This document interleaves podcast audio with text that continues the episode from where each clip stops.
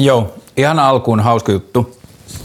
Viime viikolla mä tein sen semmoisen vaaliasian, ehdokashaastatteluasian, johon ihmiset laitti mulle kysymyksiä, niin sitten siellä oli mun mielestä ihan sika hyvä kysymys, että jos aurinko sammuisi 50 vuoden päästä, niin millaista politiikkaa tekisit nyt? Ja sitten mä vastasin bla bla bla polveilevasti ja äh, kierrellen ja kaarrellen siihen kysymykseen.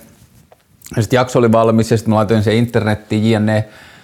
Ja sitten joku nokkela oli sitten kommentoinut YouTubeen, sillä oli muutenkin vähän kiukkunen, että siinä oli semmoista niin tyhmä vasemmistolainen meininkiä, mutta joka tapauksessa niin sitten siinä oli hyvä huomio, että niin, niin kuin mä siinä vastauksessa, mä vastasin kaikkea, että millaista elämää ja kaikkea, mutta sitten mä sanoin, että niin, että varmaan sille viimeiselle 50 vuodelle pitäisi laittaa aika paljon paukkuja siihen, että tutkittaisiin vielä tarkemmin mahdollisuuksia luoda elämää muille planeetoille ja sitten ää, mä jotenkin pohdin sitä ja sitten mä sanoin, että niin, että varmaan pitäisi vielä tarkistaa sitä, että onko Kuu ja Mars oikeasti asutettavissa ja muuta.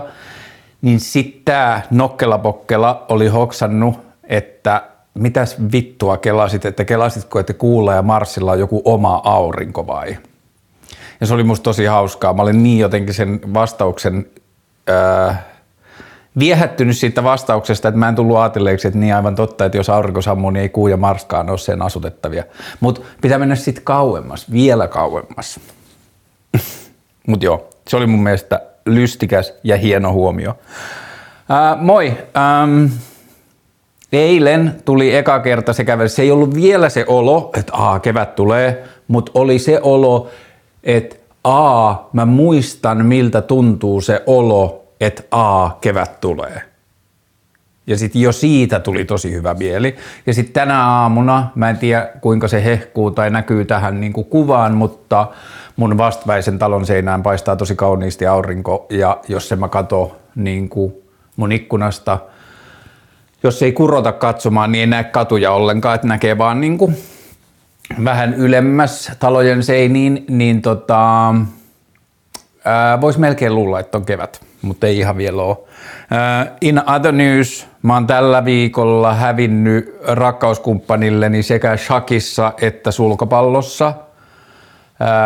Mutta mä oon pelannut jo shakkia ja sulkapalloa. Ne on molemmat tullut vähän sille uusia asioita, joka on ollut kiva. Mä oon myös käynyt vesijuoksemassa. How granddad is that? Mä kävin ekaa kertaa kolmeen vuoteen tai kahteen vuoteen puntarilla siellä uimahallissa ja musta tuntuu, että mä en ole ikinä elämässäni painanut yhtä paljon kuin mä painan nyt. mä painan joku 85 kiloa ja mä oon joku 176 senttiä pitkä, että se nyt ei ole varsinaisesti mikään hirveä semmoinen niin ylipainoasia, mutta on se nyt vähän sille lievä ylipaino. Ja kyse ei ole siitä,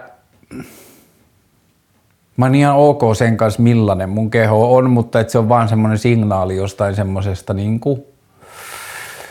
touchin puutteesta mun kehoon. Ja tässä on ollut nyt tosi paljon niin kuin viimeisen vuoden aikana semmoinen ketju erilaisia fyysisiä kautta sairaudellisia takaiskuja, että aina kun on edellisestä selvinnyt ja sitten alkanut tekemään sitä niin kuin henkistä paluuta johonkin, niin sitten on melkein tullut seuraava. Et meni polvi pois paikaltaan ja selästä meni jotain pois paikaltaan ja oli vaikea korona ja viime viikolla mua puri koira. Se oli tosi outo juttu. Ää, mulla on kaksi ihan kunnon jälkeen pohkeessa. Semmoinen pieni koira vaan. Mä kävelin pyö- polkupyörää sen ohi.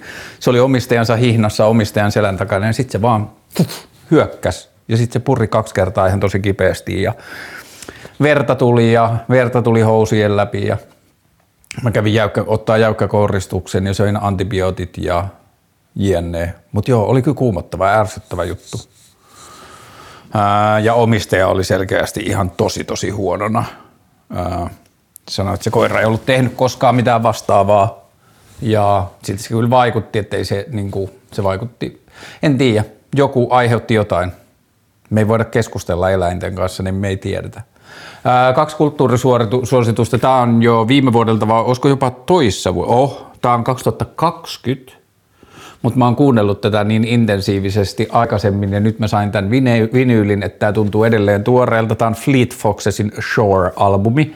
Tästä on tosi hieno Olisikohan mä su- suositellut tätä jo kertaalleen aikaisemmin, mutta tästä on superhieno koko levyn mittainen semmoinen video YouTubessa, johon on kuvannut filmikameralla vaan semmosia niinku maisemia ja hetkiä ja muuta. Musiikkivideo on liikaa sanottu, mutta semmoinen visuali, visualizer, tosi kaunis. Ja tämä on superhieno albumi. Ja sitten tällainen Julia May Jonasin Vladimir-niminen kirja. Mulla on kyllä kymmenen sivua tätä vielä jäljellä, että tämähän voi vielä niin kuin silleen murentua ja olla tosi paska. Mutta toistaiseksi tämä on ollut musta tosi kiehtova ja tämä tapahtuu vähän semmoisessa niin kuin ei välitilassa, mutta semmoisen kuitenkin niin kuin sellaisen nykypäivän kulttuurin jotenkin semmoisella katvealueella. Niin kuin paikasta, josta musta tuntuu, että vähän puhutaan vähemmän. Mutta joo, tämä on ollut mun mielestä hyvä. Mä en tiedä, onko tätä tullut suomeksi vielä. Ää, ja mä oon lukenut tämän aika silleen muutamassa päivässä. Tätä on vielä kymmenen sivua jäljellä, mutta toistaiseksi tosi hyvä. Olikohan muuta ilmoitusluontoisia asioita? Ei ehkä. Kysymyksiä tuli hyvin. Käydään niihin. Ää, ää, ää.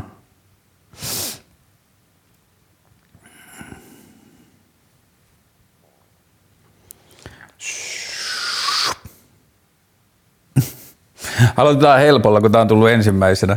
Miten oppia rakastamaan itseään? Hmm.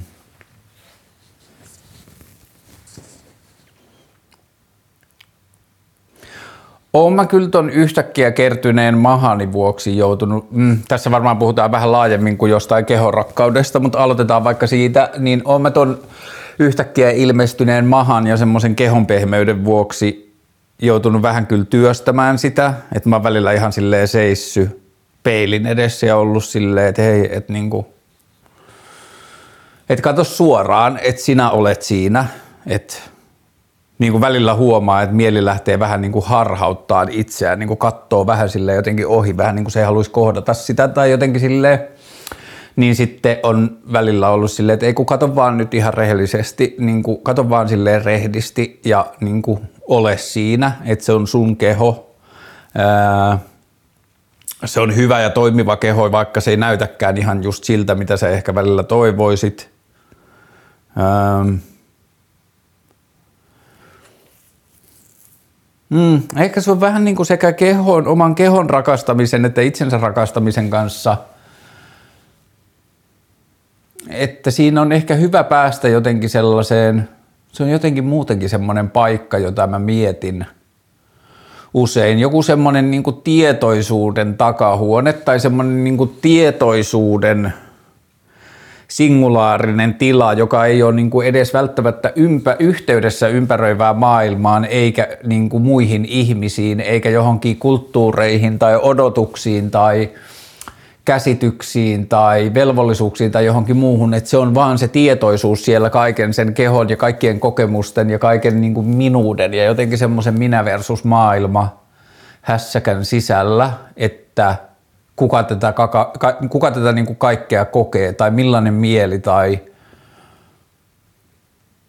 kun loppujen lopuksihan se niin kuin tietoinen minä on ainoa asia maailmassa, mistä me voidaan olla varmoja, että kaikki, jos niin mennään oikein sille spekulatiiviselle tasolle, niin kaikki mitä me kosketaan ja kaikki mitä me nähdään ja kaikki mitä me niin kuin havainnoidaan ympäristöä, niin se kaikki voi olla harhaa tai simulaatiota, mutta se mitä se tunne, että minä olen, niin se on niin kuin jo silleen ainoa varma, jota me ei voida huijata ja kaikki muut voi olla robotteja ja sitten, jotka niin kuin, osaavat näytellä tietoista, mutta tämä on niin kuin, jotenkin ainoa varma.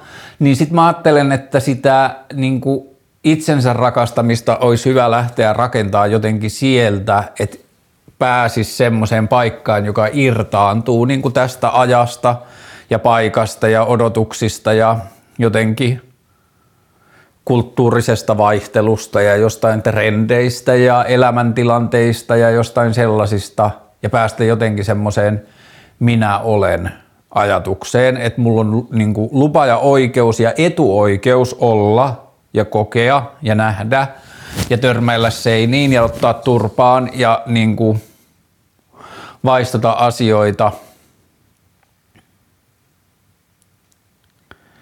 Ja jotenkin jos onnistuisi sen päälle rakentaa, että okei, tämä on solid ja kaikki negatiivisuus, mitä siihen liittyy, on niin kuin omaa negatiivisuutta, e, että se niin kuin puhdas tietoisuus siellä pohjalla, että se on niin kuin neutraali asia, se vaan on. Että siihen, siihen ei liity negatiivisia tai positiivisia, se ei ole kusipää tai se ei ole hyvä tyyppi tai se ei ole epäonnistunut tai se ei ole menestynyt tai se ei ole katkera tai se ei ole kiitollinen tai se ei ole mitään, se vaan on. Ja sitten sen päälle meillä on kaikkea sitä kamaa.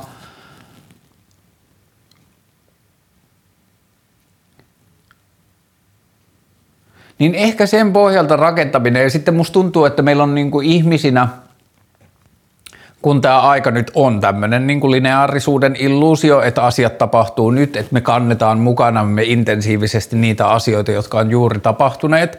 Ja sitten jos me ollaan mokattu tai jos me ollaan epäonnistuttu tai me ei olla onnistuttu tai meidän elämä ei mene sinne suuntaan, mihin me haaveiltaisiin tai se ei mene sinne suuntaan, mihin se näyttää ympärillä olevilla ihmisillä menevän, niin ehkä ton niin sellaisen hiljaisen ja rauhallisen tietoisuuden lisäksi joku semmoinen this too shall pass ajatus, että tämäkin menee ohi. Että mikä tahansa se on se elämäntilanne, niin tulee olemaan elämäntilanne, jossa me ei muisteta mitään siitä elämäntilanteesta, joka tuntui täyttävän kaiken. Ja se voi olla hetkellisesti lähelläkin, että meillä voi olla maailman ahdistunein ja maailman ikävin kuva itsestämme ja niin kuin joudutaan tekemään lapio hartiavoimin töitä niin kuin itsemme rakastamisen kanssa. Ja sitten lyhyen ajan sisällä saattaa tulla joku hetki, että me saadaan olla toisen ihmisen tai toisten ihmisten kanssa tai niin kuin tulee joku kaunis hetki tai ää, maisema tai näkymä tai joku oivallus tai joku, niin se saattaa yhtäkkiä tietyllä tavalla aivot jyrätä kaiken sen paskan ja täyttää sen jollakin niin kuin elämänmakuisella ja riemullisella ja ihanalla ja palkitsevalla ja jollain, niin se on ainakin semmoinen yksi työkalu, mitä mä itse yritän jankata itselleni, jos on silleen paskafiilis tai jotenkin itsestä paskafiilis, että ei antaisi liikaa arvoa sille yksittäiselle hetkelle tai yksittäiselle tunteelle, koska loppujen lopuksi kuitenkin se on niin kuin yhtä tiukassa kuin joku pöly, pysäköidyn auton konepellillä, että se ja koko ajan kun mä puhun, puhun tätä, niin mä huomaan, että mun mieli menee jonnekin kahden vuoden taakse silloin, kun oli se jakso, että oli niin kuin, kaikki rahat oli loppu, tai kahden ja puolen vuoden, kolmen vuoden taakse, kaikki rahat oli loppu, ei ollut mitään hajua, mistä seuraavan kerran tulee rahaa, oli vaan velkaantunut, oli ihmisiä, joita, joiden puheluja pelkäsi, ei uskaltanut katsoa silmiin. Oli vaan semmoista niin kuin epäonnistumisen vyöryä. Ja muistan kyllä, että miten vaikea sen sisältä oli jotenkin olla lohdullinen tai rakastava itseään tai hyväksyvä itseään kohtaan. Ja miten hankalaa oli myöskään kuvitella, että se kaikki jotenkin siirtyisi pois et, edes hetkeksi niissä niin kuin, syvimmissä jotenkin luolastoissa. Mutta joo, it will pass. Ja jos kysymys oli, miten oppia rakastamaan itseään, niin mä en ole ihan varma, onko se oppimisasia, että – Mä en kyllä ehkä usko, että se, voi, että se olisi mikään sellainen, että sen oppii ja sitten sen osaa. Että kyllä se on vähän, musta tuntuu, että se on niin kuin sidoksissa erilaisiin suhdanteisiin ja nousu- ja laskuveteen ja sellaiseen, että ihan sama kuinka vahvasti sen kokee oppineensa. Ja sitten tapahtuu jotain tai tekee jotain tyhmää tai mokaa tai epäonnistuu tai epäonnistuu epäonnistumisen jälkeen tai mitä tahansa, niin sitten ei se, se ei välttämättä niin kuin pelasta mitään, että on kertaalleen oppinut. Että se voi silti niin kuin olla yhtä vaikeaa kerta toisensa jälkeen. Hmm, ehkä se voi olla se, että miten oppia rakastamaan itseään ymmärtäen, että se ei ole täysin mahdollista ja että se itsensä rakastaminen on hetkiä ja jaksoja, joihin palaaminen on tietyllä tavalla huijauskortti sen tekemiseen uudelleen. Et silloin kun sitä ei pysty tekemään siitä hetkestä, niin sitten yrittäisi palata siihen, että haa, mä muistan hetken, jolloin mä onnistuin siinä ja sitten jotenkin meditoida sen kanssa.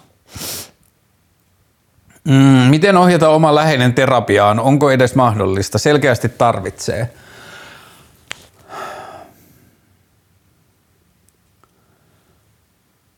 No varmaan ainakin se helpoin tähän liittyvä ajatus on, että on kaksi tapaa, äh, kärjistettyä tapaa pyrkiä saamaan oma läheinen terapiaan, joista toinen on se, että me terapiaan vitun hullu. Ja toinen on se, että rakas mä luulen, että terapiasta voisi olla sulle apua, että sä et ansaitse voida noin pahoin, miten sä niin vaikutat voivan, niin ehkä noista kahdesta on aika helppo saada kiinni, että kumpi on jotenkin voittavampi tie.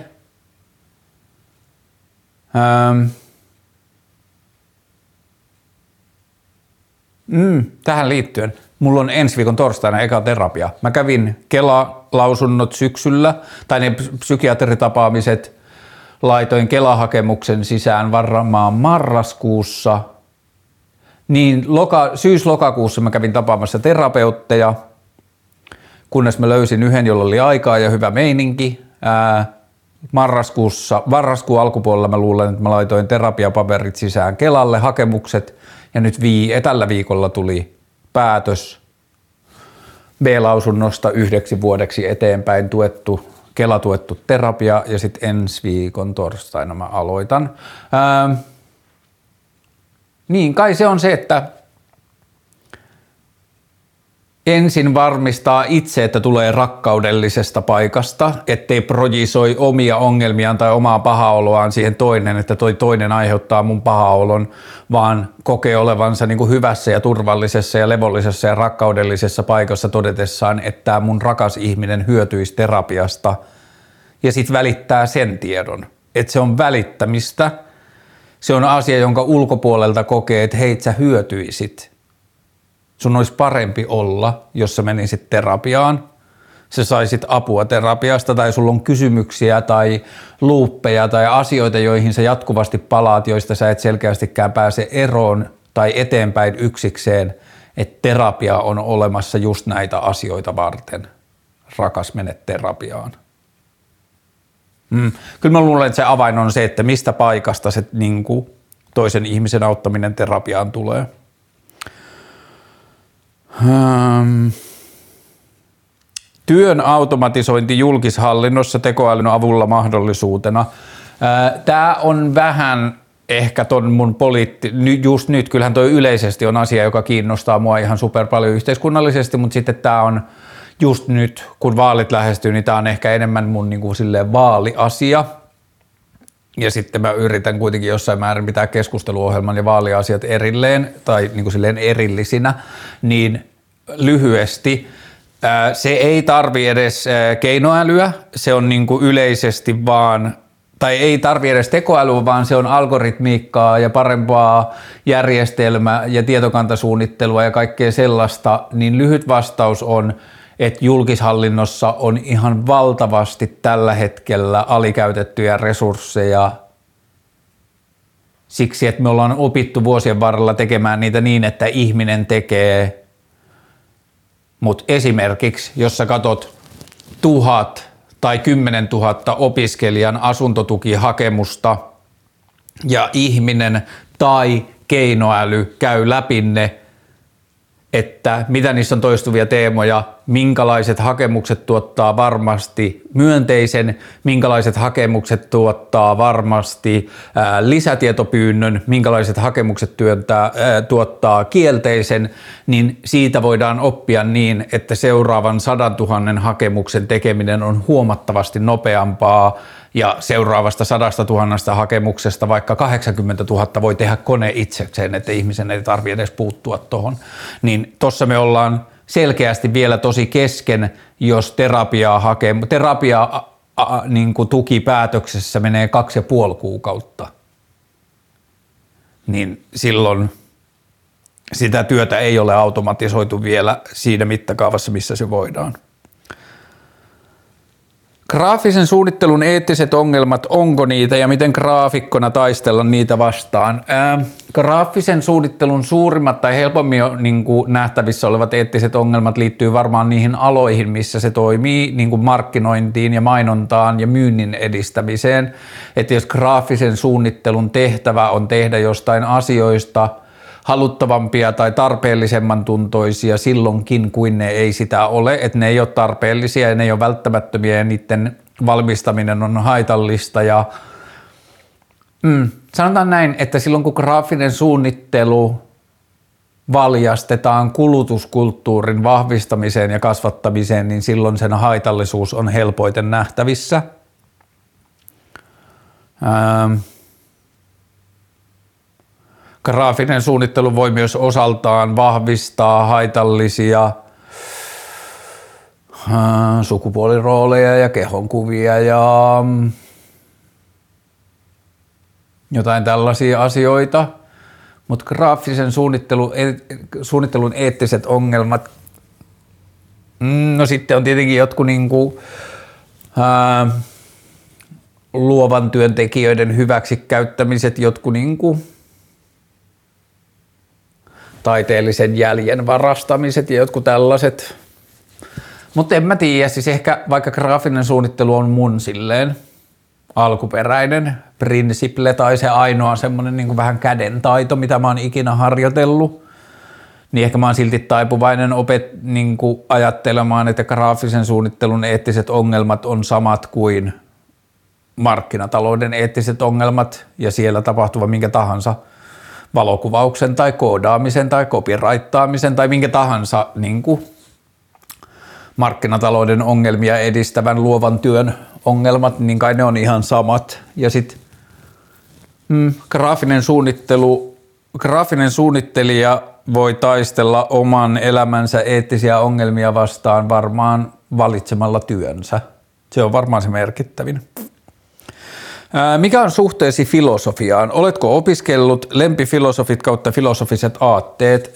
Tähän hauska sattuma tai side note, mä tapasin eilen Helsingin yliopiston filosofian laitoksen tiedekunta aktiivin tai semmoisen niin teoreettisen filosofian opiskelijan kahveilla ja sitten puhuttiin myös filosofiasta ja siksi tämä on niin silleen tuoreessa muistissa, että on just eilen puhunut tästä asiasta, mutta että oikeastaan, jos ollaan ihan rehellisiä, niin mun pääasiallinen kosketus ö, filosofiaan on Sofian maailmakirja, joka on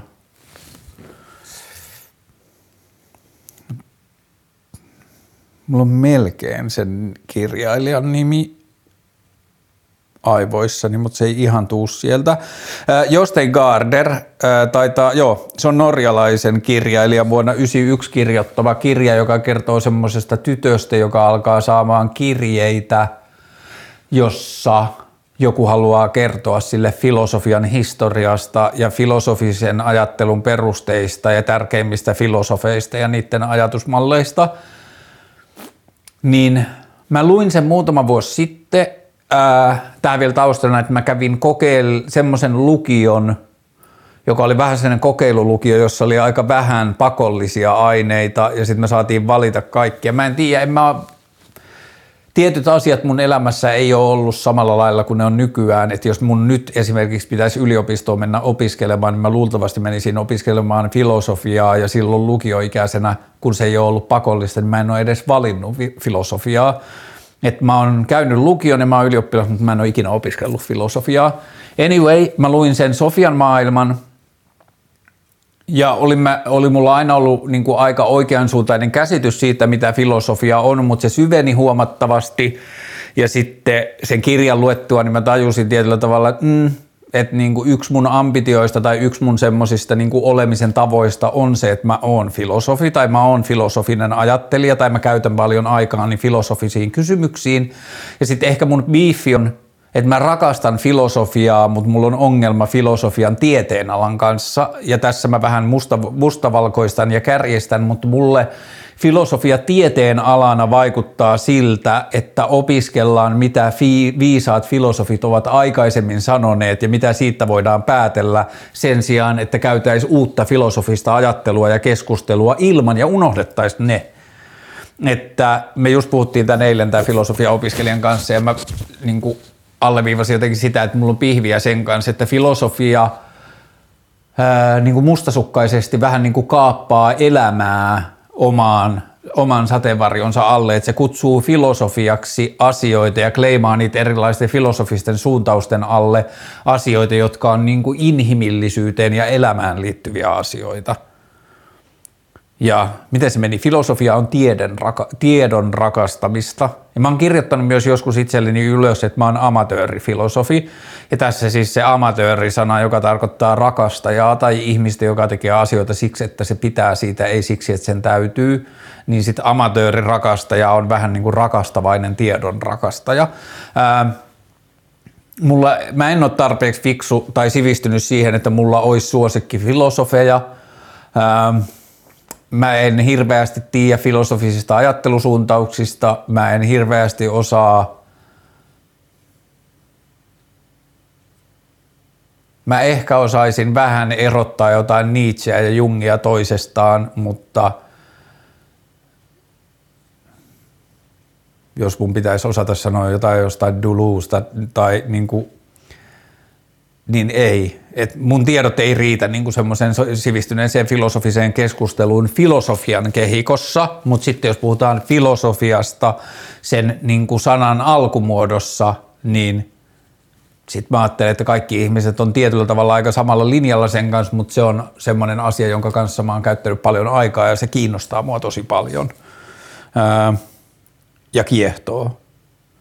Eli mun suhteeni, filosofiaan on rakkaudellinen filosofian tieteeseen, tieteeseen sivistymätön. Miten tehdä sovinto ihmisten kanssa, jotka menetti, koska omat mielenterveysongelmat oireili? Ää, vittumainen asia. Ää, Ehkä vähän yksinkertaistettu, mutta mä ajattelen, että se ensimmäinen steppi on ehkä istua alas, kirjoittaa kirje, kertoa mitä tapahtui ja kertoa kuinka pahoillaan on siitä, että on satuttanut. Ja sitten on ehkä toistaiseksi tehnyt sen, mitä voi. Ja sitten ymmärtää, että sillä toisella ei ole mitään velvollisuutta antaa anteeksi, sillä toisella, että jos se aiheutti sille toiselle Mä en tiedä, niille ei ole ehkä mitään tekemistä mielenterveystraumoja tai asioiden kanssa, tai voi olla, mutta että mulla on ollut elämässä sellaisia, että ihmiset, joita mä oon rakastanut tai joihin mä oon luottanut, on yhtäkkiä tehnyt mulle jotakin ikävää. Niin sitten niissä joissain sellaisissa mä en ole ihan varma, että vaikka toinen, mm, ehkä joo, Mm, ei ole ehkä sellaista ihmistä, että jos toinen oikeasti niin kuin ymmärtäisi, mitä on tapahtunut, ja kertoisi mulle, että sori, että mä voin, niin kuin mä voin silloin tosi huonosti ja mä purin sen suhun ja mä toimin sulle että sua kohtaa tavoilla, jota mä en olisi ikinä saanut, jne, jne, jne. Niin en mä tiedä, ei mun elämässä ole ehkä sellaista ihmistä, kelle mä en niin kuin, osaisi tai mulla ei olisi luontainen fiilis antaa anteeksi tai niin kuin lähestyä, mutta siis mun pointti on, että sillä toisella ei ole kuitenkaan velvollisuutta siihen, että jos sen turvallisuuden tunnetta on järkytetty ja niin edelleen, niin sit sillä on niinku oikeus pitää rauhansa sen asian kanssa. Mutta ehkä se on se, mitä sä voit tehdä. Monesti keskustelussa on se, että varsinkin kun keskustellaan asioista, joihin liittyy vahvoja tunteita ja sattumusta, niin se keskustelu ei pääse niin kuin omaa polkuaan läpi, kun molemmilla on ne omat tunteet siinä käsiteltävänä ja ne niin kuin rupeaa tulla siihen sen keskustelun väliin, niin sen takia joku kirjeen lähettäminen voi olla niin kuin hyvä alku, että saa sanottua sen oman pointtinsa, että näin tapahtui, mä tulin tällaisesta paikasta, mä olen pahollani. Öö, Yle, mielipideinstanssina ja panos kautta tuotostasosta. Oikeiston varjobudjettileikkaukset, yes, no. Ähm. Mä en ole ihan hirveästi seurannut viimeisimpiä oikeiston varjobudjettileikkauksia, mutta mitä aikaisemmista olen oppinut, niin niitä on leimannut kaksi asiaa. Joko se, että Yle on vihervasemmistolaista propagandaa, joka mulle näyttäytyy inhimillisenä maailmankuvana. Ja se ei ole mulle pätevä leikkausperuste. Ja toinen on, että ää, valtion ei pidä kilpailla kaupallisten toimijoiden kanssa tai minimivaltio tai pienin mahdollinen valtio, jolloin mä taas oon sitä mieltä, että kaupallinen media Mm, Yle kyllä välillä kusee sen tonttiinsa, että esimerkiksi Ylen nuorten radiokanava kanava Yle X vaikuttaa mun mielestä tosi paljon siltä niin kuin se kilpailisi kaupallisten radiokanavien kanssa ilman mainoskatkoja. Että aina kun mä silloin superharvoin, kun mä oon jossain autosta tai jossain, missä mä kuuntelen sitä, niin siellä tuntuu soivan se sama popmusiikki, mikä soi kaikkialla muuallakin ja se niin kuin juontajien henki ja se semmoinen niin kanavan henki on tosi kaupallisen radionmainen. Mä puhun vastoin vähän niin kuin parempaa tietoa, koska mä en kuuntele sitä tosi niin paljon. Ja mä oon myös vähän tässä asiassa semmoinen old man yells at clouds, koska silloin kun minä olin nuori, oli vielä radiomafia ja radiomafia oli super tärkeä musiikillisen kasvattamisen kanava, että se soitti niin vitun laajasti outoa ja erilaista musiikkia, mitä kaupalliset kanavat ei silloin tehneet. Mutta siis kun tämä toinen oikeistolainen argumentti Ylen leikkauksiin on se, että Ylen ei, tai valtion ei pidä tulla toimimaan tai niin kuin kaventamaan kaupallisten kanavien toimintamahdollisuuksia, niin mä oon siitäkin vähän eri mieltä. Mun mielestä ehdottomasti meidän kannattaa tehdä yhteisönä mediaa, jolla ei ole kaupallisia tavoitteita, vaan sivistäviä tavoitteita niin sit niistäkään leikkauksista mä en ole samaa mieltä, mutta sitten mistä Yle-leikkauksista mä voisin olla samaa mieltä, joita mä en ole nähnyt kenenkään ehottavan, on se tehokkuusajatus. Yle on ollut ihan saatanan kokoinen instituutio tosi pitkään ja mun mielestä se ei ole kas, niin kuin muuttunut samassa vauhdissa, mitä median murros on tapahtunut. Mä oon tehnyt Ylelle töitä viimeksi vuosina 2015-2016. Mulla oli silloin oma ohjelma TV2 ja mä näin silloin sen, että miten mun ohjelma televisiossa ei varsinaisesti esteettis-teknisesti poikennut ihan hirveästi siitä, miltä keskusteluohjelman nykyiset haastattelujaksot näyttää. Että on kolme kameraa ja studiotila ja keskustelua. Ja mä teen sitä resursseilla minä plus leikkaaja. Ylen ohjelmaa, sitä ohjelmaa silloin tehtiin resursseilla minä plus tuottaja, ohjaaja – kolme kameramiestä, maskeeraa ja meikkaa ja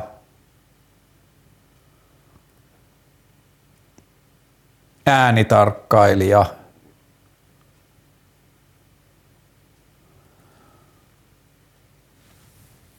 Mä en ole ihan varma unohdanko mä vielä jotain, mutta noin 5-10 ihmistä teki ohjelmaa, jonka mä teen nyt kahdella ihmisellä täytyy sanoa, että näiden seitsemän vuoden aikana myös teknologia on mennyt eteenpäin, että silloin ei olisi ollut semmoista niin kuin 200 euron live-leikkauspöytää, mikä mulla nyt on ja niin edelleen. Mutta my point being, silloin kun mä oon nähnyt Yleä läheltä, ja tästä siis on jo seitsemän vuotta, niin Yle oli kasvanut mammuttimaiseksi asiaksi vuosien varrella ja asioita tehtiin tosi jäyhästi, tosi hitaasti, tosi ää, isolla koneistolla, jne. Ja jos ajatellaan median murrosta ja median tekemisen murrosta, mitä on tapahtunut, ja jos nyt tapahtuisi apokalypsi ja Yle loppuisi, kaikki mitä Ylestä on rakennettu murenis ja hajoaisi ja sitten yhteisö kokoontuisi leirinuotiolle ja sanoisi, että A, meidän pitää luoda Yle. Et meidän pitää luoda yleisradio ja yleistelevisio ja yleisinternet, nämä asiat – niin me pystyttäisiin tekemään ne asiat, mitä Ylepi tekee nyt, niin en mä ehkä lähde veikkailemaan mitään prosentteja, mutta me pystyttäisiin tekemään se huomattavasti pienemmillä resursseilla. Öö, mä mieli, mun mielipide yleistä instanssina on, että se on super tärkeä. Öö, se on super merkityksellinen.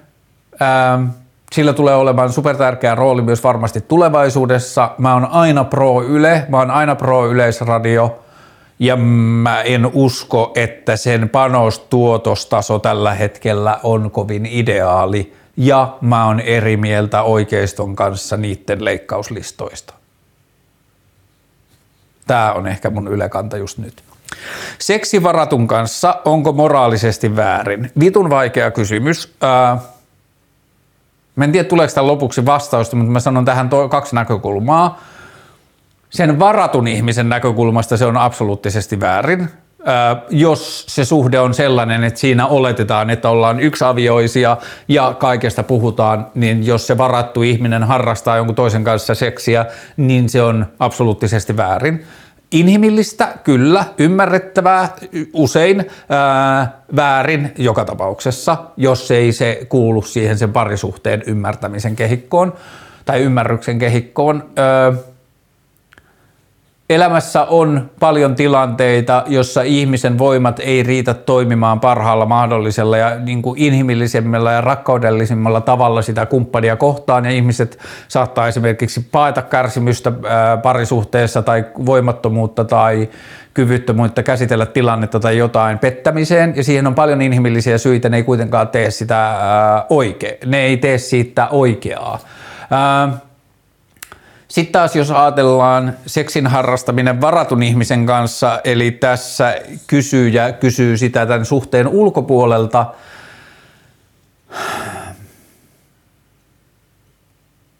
ensinnä se ei ole sun vastuulla.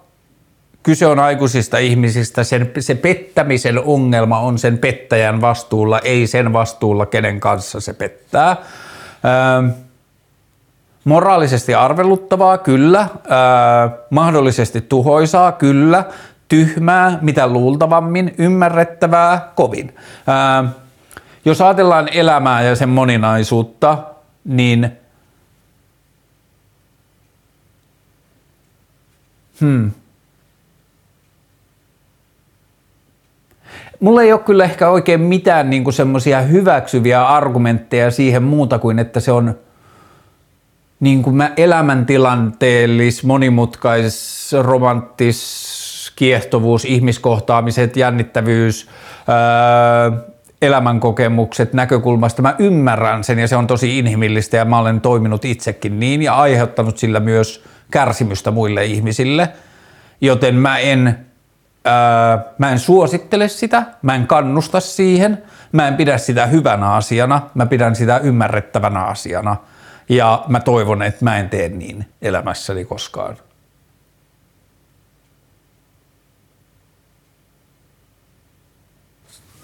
Ja kysymys oli, onko se moraalisesti väärin?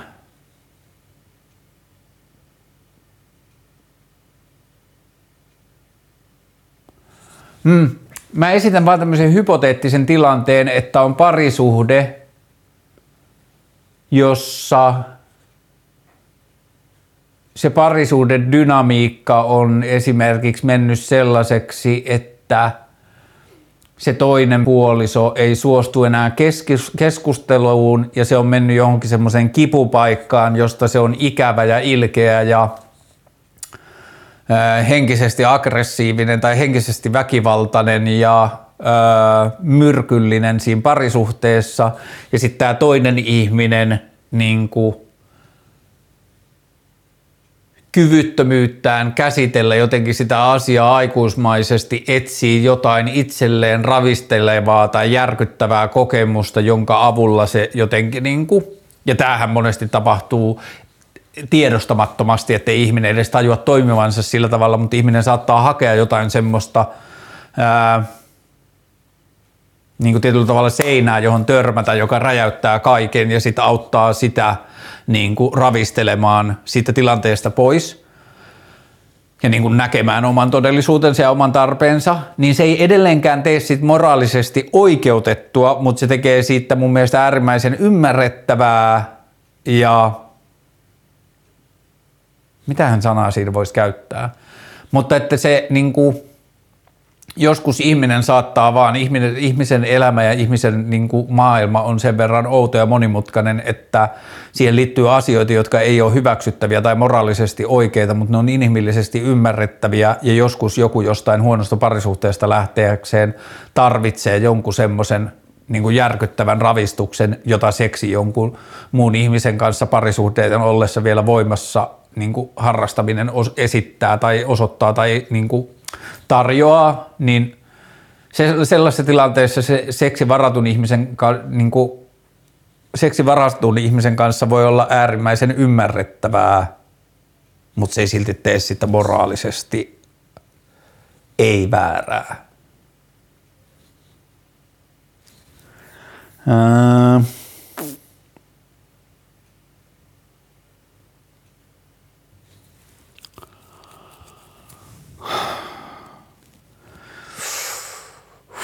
Uusi translaki.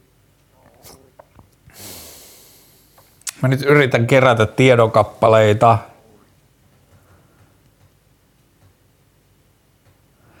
Että mitä kaikkea mä oon siinä niin kuin jotenkin nähnyt ja nyt mulla tulee vaan mieleen jotain noita niin kuin vasta-argumentteja, joita keskusta ja Päivi Räsänen on niin kuin esittänyt. Ja keskustalaisissa esimerkiksi niin lestadiolaiset tai lestadiolaistaustaiset aika paljon, ainakin kaksi kansanedustajaa, joilta mä luin kommentteja, niin mä tiedän ne molemmat lestadiolaisiksi, tai lestadiolaistaustaiseksi, en mä tiedä niiden tämän päivän uskontilaa, mutta molemmat tulee niin kuin lestadiolaisesta ajattelusta. Ja mun se suurin ongelma sekä Räsäsen että näiden lestadiolaisten kanssa on, että mitä se teille kuuluu. Niin kuin, että jos teillä ei ole niin kuin ongelmia teidän sukupuoli-identiteetin kanssa, niin miksi te haluatte rajoittaa niiden ihmisten oikeutta, joilla se ongelma on? Ja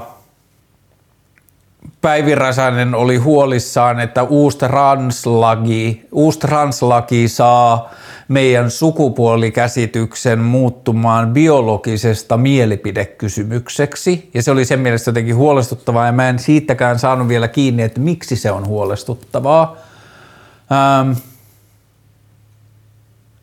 että kun mun mielestä on selkeästi nähtävää, että viimeisten vuosikymmenien ja viimeisten vuosisatojen aikana sitä biologisesta sukupuolinäkemyksestä on seurannut tosi paljon huonoja asioita, kulttuurista painolastia ja monenlaista rakenteellista ja kulttuurista väkivaltaa ja alistusta ja ahdistusta ja niin kuin, tiukkoja ja kapeita koteloita ja odotuksia ja paineita ja niin kuin, kärsimystä ja tuskaa ja kaikkea muuta, niin se, että jos se muuttuu, sukupuolikäsitys muuttuu biologisesta vaikka sitten Räsäsen esittämäksi mielipidekysymykseksi, niin mä en osaa ajatella, että miten se on huono kehityssuunta.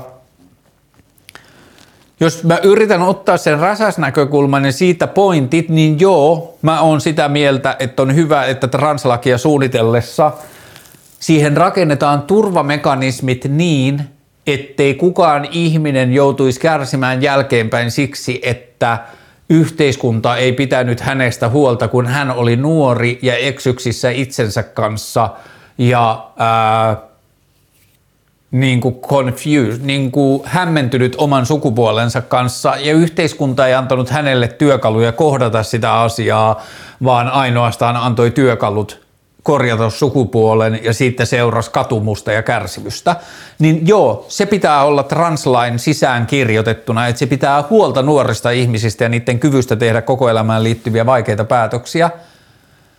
Ähm, samaan aikaan on tutkimustuloksia ja tietoa siitä, että nuoret nuoret ihmiset, teini-ikäiset, varhaisteini-ikäiset ihmiset kokee suurta kärsimystä – ja ahdistusta ja masennusta ja mielenterveysongelmia ja pahimmillaan itsemurhia siitä, että ympäröivä maailma ei ymmärrä heidän kokemustaan siitä, miten paljon ne kärsii siitä, että heidän niin kuin määritelty sukupuolensa tuntuu väärältä tai ei tunnu oikealta. Ja Musta on hyvä, että silloin kun se on mahdollista, niin sukupuolen vaihdokseen tai sukupuolen korjaukseen liittyvät ää, fyysiset toimenpiteet tehtäisiin vasta aikuisiän saavutettua, jotta se ihminen voi niin kuin meidän laki näkökulmasta täysin omatoimisesti ja itse aikuinen ihminen tehdä omaan kehonsa liittyvät päätökset, mutta se ei aina ole, maailma ei aina mene niin ja siihenkin meillä täytyy olla jotkut tilanteet. Räsänen myös väitti jossain kirjoituksessaan siitä, kun mä oon myös lukenut tästä, että translakiin liittyy se asia, että Suomessa sukupuolenvaihdokseen liittyy tämä niin kuin, ää, lisääntymiskyvyttömyysvaatimus, jota on puhuttu pakkosterilointina, ja sitten Räsänen sanoi, että Suomessa ei ole ketään pakkosteriloitu, ja mä en löytänyt heti siihen niitä vasta-argumentteja, ja sitten mä jäin miettimään, että oliko kyse siitä, että se laki vaatii, että jos ihminen haluaa korjata sukupuolta, niin sitten se pitää poistaa itseltään ää, lisääntymiskyky siihen liittyen, niin Räsänen niin kuin nokkeloitsi siinä, että ketään ei ole pakko steriloitu, että ketään ei ole väkisin steriloitu, että jos ne on kerran halunnut korjata sukupuolensa, niin sitten siihen liittyy tämä, mutta kun kaikkien näiden seikkojen jälkeen mä palaan aina takaisin siihen, että mitä se teille kuuluu.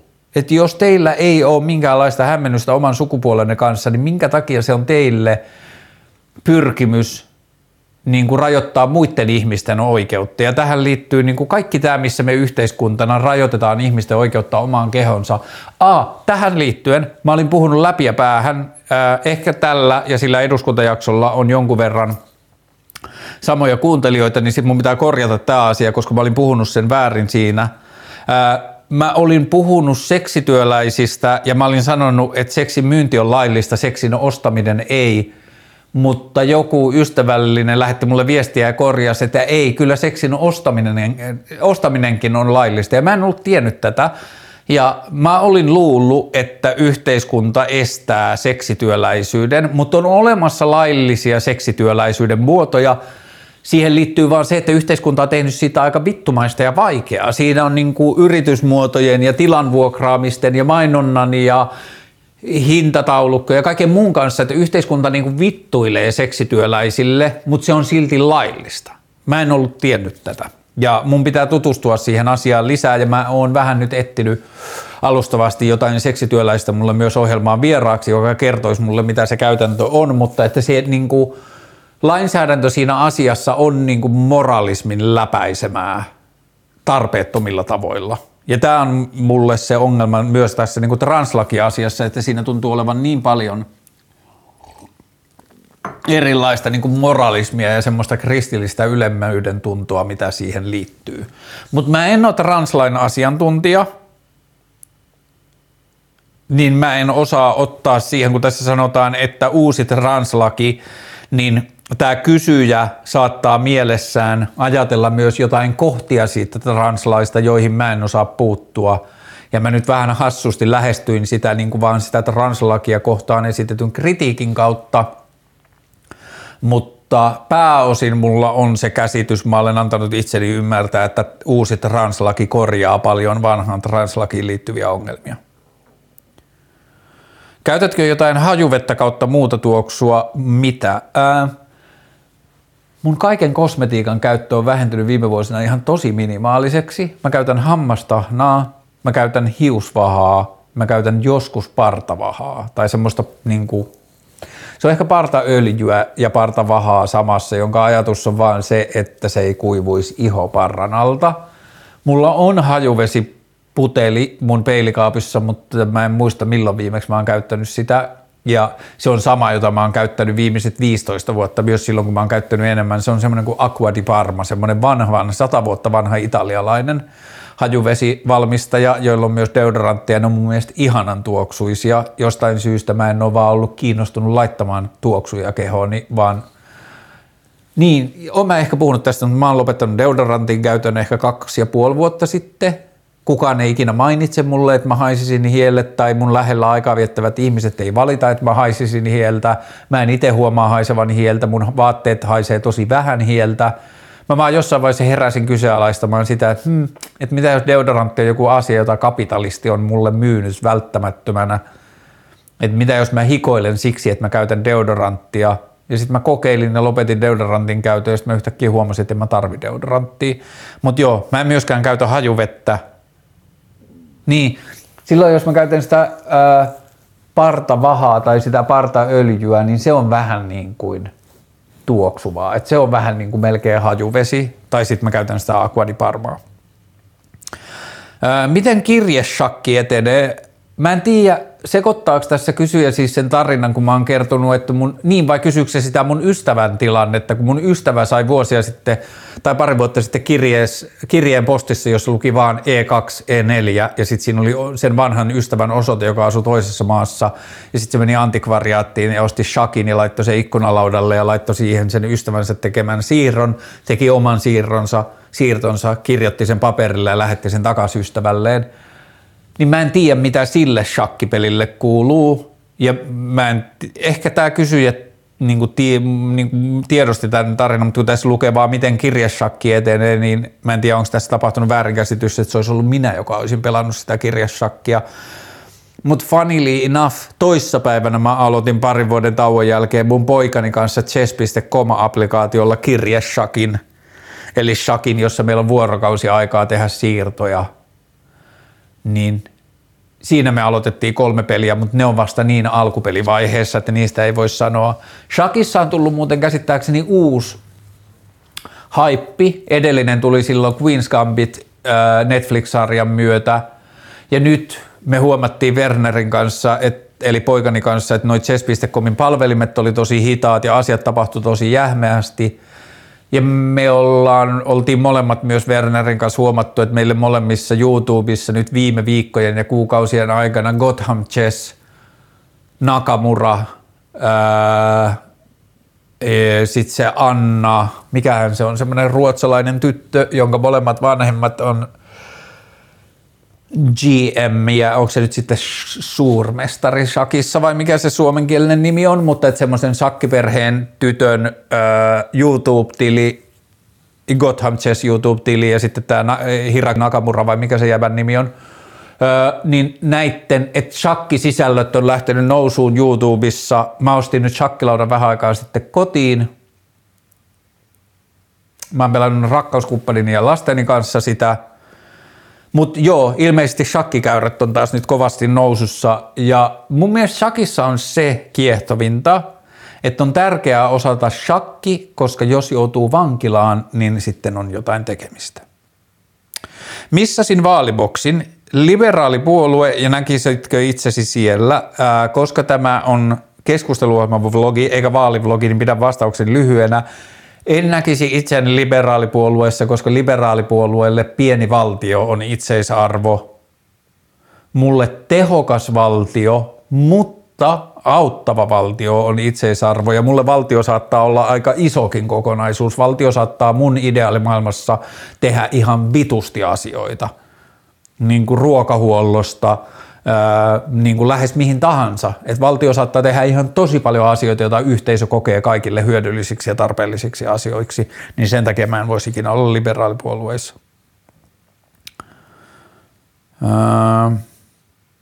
Mä palaan kohta takaisin tänne, mutta menen tässä välissä inboxiin, koska oli tullut muutamia inbox-kysymyksiä.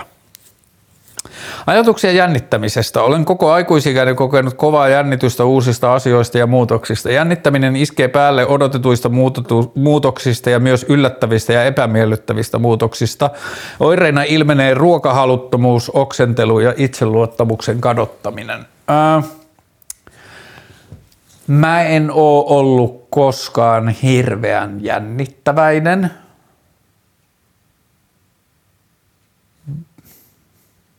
jotkut julkiset esiintymiset on ollut ehkä edeltäviä. Mä muistan yhden jännitystilanteen, jossa mä ihan silleen lamaannuin ja siitä on jo siitä tulee varmaan jo melkein kymmenen vuotta. Mä tein Radio Helsingissä semmoista kaikkea saa kysyä nimistä radio-ohjelmaa. Mä en ollut ikinä ennen tehnyt radiota. Ja Kahdessa ensimmäisessä lähetyksessä Radio Helsingin tuottaja oli mulle äänipöytätyyppinä. Kolmannessa lähetyksessä se istui mun vieressä, kun mä olin äänipöytätyyppinä. Ja neljännessä lähetyksessä mä olin yksin studiossa vieraan kanssa. Ja mä aloitin sitä ohjelman tekemistä ihan jotenkin silleen rennosti – se ohjelma aina alkoi niin, että mä taisin soittaa biisin, esitellä vieraan niin kuin pohjustaa vieraan ja sitten soittaa toisen biisin. Ja mä soitin sen ensimmäisen biisin ja juttelin keveitä sen mun vieraani kanssa. Ja sitten kun se mun juonto alkoi, niin mä huomasin, että mä menin ihan täysin kipsiin. Ja onnekseni mä olin kirjoittanut sen mun koko alkujuonnon paperille – ja sitten mä vaan luin niin kuin robotti, skannatin sen mun alkujuonnon rivi kerrallaan ja luin vaan sen ääneen ja mun koko keho tärisi ja oli ihan semmoisessa niin toimintakyvyttömässä tilassa. Ja sitten mä sain luettua sen loppuun ja sitten mä vaan laitoin toisen biisin päälle ja sitten mä vaan jotenkin silleen kehollisesti romahdin.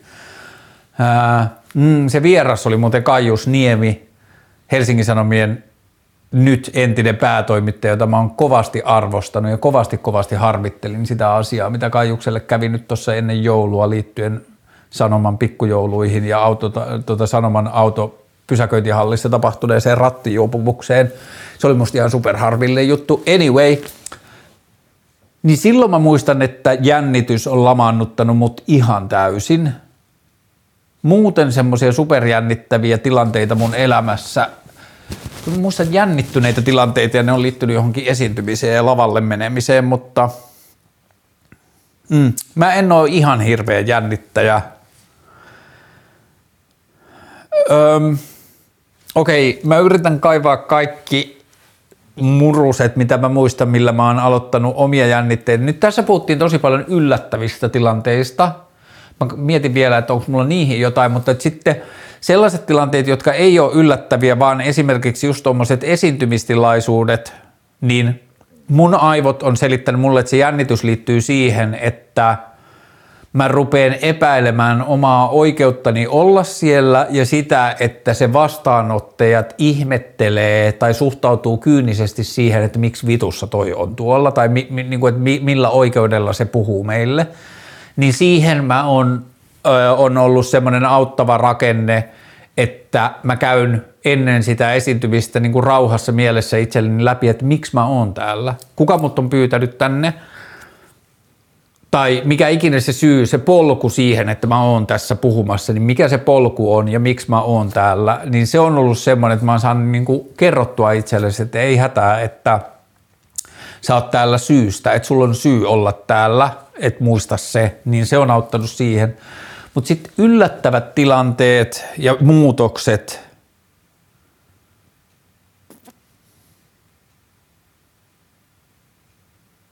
Ensimmäinen tulee mieleen se, että Tämä huomaan semmoisissa niin stressi- ja ahdistusasioissa usein niin kuin ystävillä tai läheisillä, jos mä pääsen tarkkailemaan vierestä, on se, että aivot väittää, että tämä tilanne pitää ratkaista nyt. Ja sitten mä oon löytänyt itseni jankkaamassa jollekin läheisille ihmisille jossain tilanteessa sitä, että hei, että ei ole mitään deadlinea, että tätä asiaa ei tarvitse ratkaista nyt. Niin se voisi olla semmoinen niin kuin ensimmäinen, että jos tulee semmoinen yllättävä ja tukala ja ahdistava ja jännittävä ja kuumottava ja niin kuin ravistava tilanne, niin yrittää löytää rauhallisuutta siinä tilanteessa, että hei, voiko mä katkaista tämän tilanteen, voiko mä vetäytyä tästä, voiko mä ilmoittaa, että mä tarvin hetken, tai voiko mä vaan poistua siitä tilanteesta hetkeksi, jos ei se ole sellainen sosiaalinen tilanne.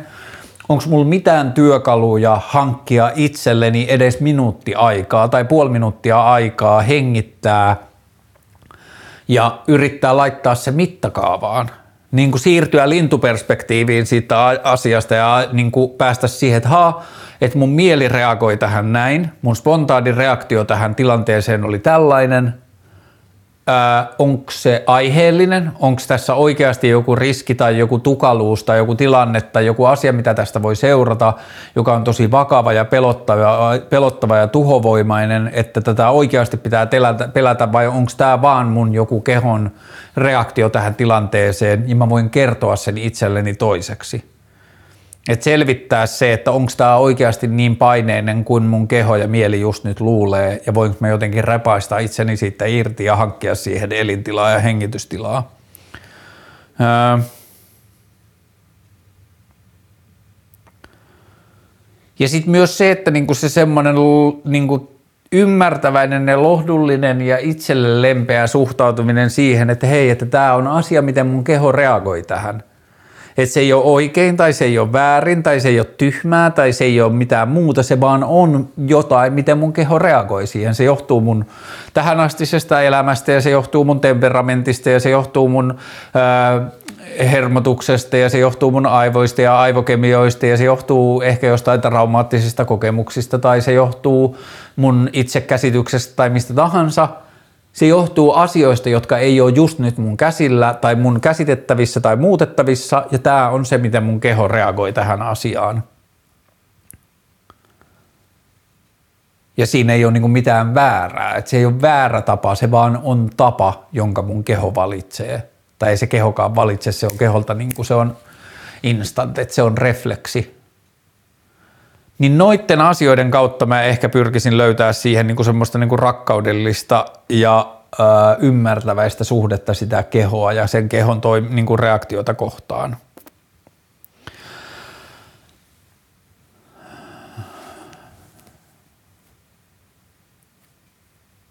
Onkohan vielä jotain liittyen jännitykseen? Vakava asia kyllä ja iso juttu.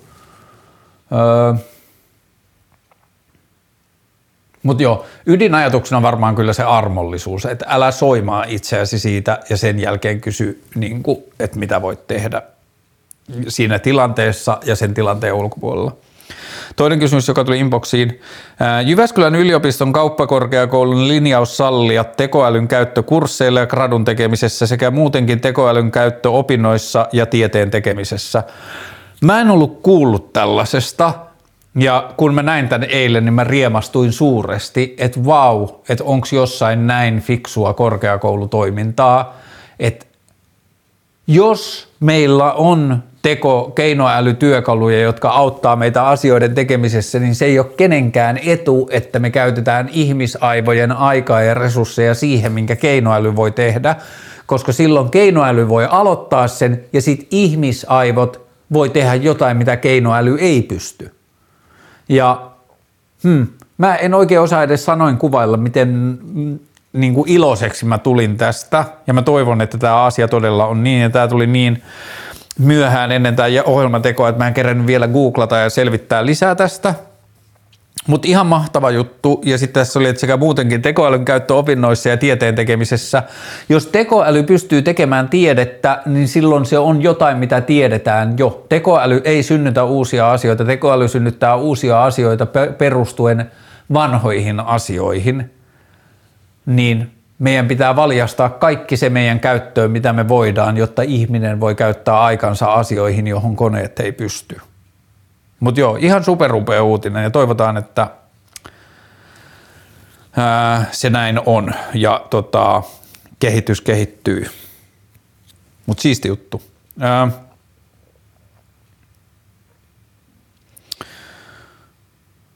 Mielipide valtionvelka, miksi se kiinnostaa niin monia? Mun teoria on, että valtionvelka on vähän niin kuin huumeet, että se on politiikassa asia, josta vaan tehtiin yhteinen vihollinen ja sitten lakattiin kysymästä, että miksi ne on sellainen vihollinen ja sitten ne vaan tuli sellainen, että kukaan ei voi puolustaa huumeita, koska katson nyt tätä polkupyöräisi varastavaa ja itseänsä piikittävää allensa kakkaavaa ihmistä sörnäisten kurvissa, että tätäkö haluat lisää maailmaa, tai valtion velka, ihanko oikeasti haluat, että valtio velkaantuu lisää, niin näistä on tullut vaan semmoisia absoluutioita.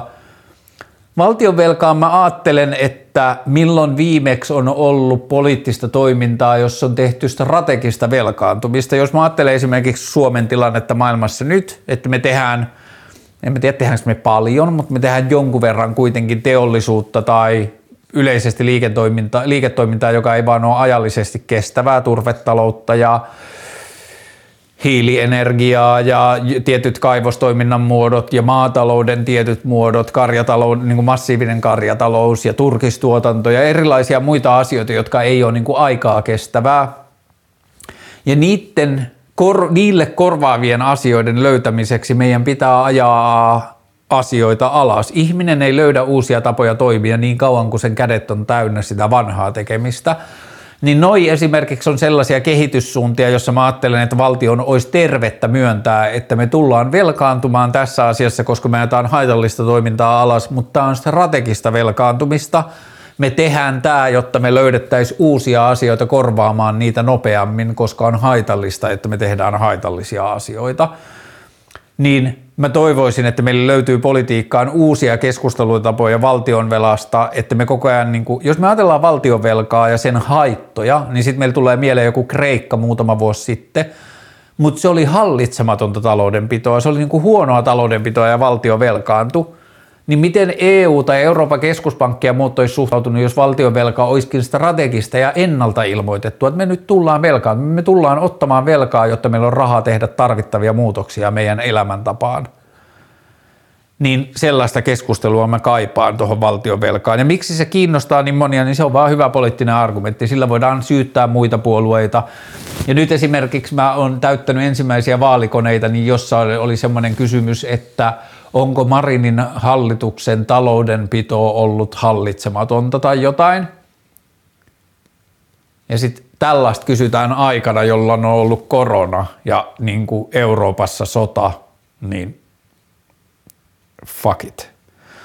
Ää, eutanasia, mä oon puhunut tästä aikaisemmin ja uff, me ollaan jo tosi lähellä. Se on ensin huhtikuuhun asti mun vaalisaitti, mutta sitten sit tulee keskusteluohjelmasaitti. Sitten tulee niin upea, tulee semmoinen hakukone, jolla voi hakea kaikkea, mistä keskusteluohjelmassa on puhuttu ja enemmän. Näette sitten. Mutta eutanasiasta on puhuttu aikaisemmin ja Mä vastaan lyhyesti, koska se pidempi vastaus on jossain toisaalla ja kohtaan työkalusen löytämiseen, mutta lyhyesti ihminen ei ole tehnyt valintaa syntyä, niin ihmisellä saa olla myös valinta poistua täältä. Mun mielestä eutanasia on yksi näitä kristillismoralistisia asioita, jossa yhteisö yrittää hallita yksilön oikeutta tehdä omia päätöksiä elämässään ja se on mun mielestä väärin. Ihmisillä pitää olla oikeus eutanasiaan. Ää,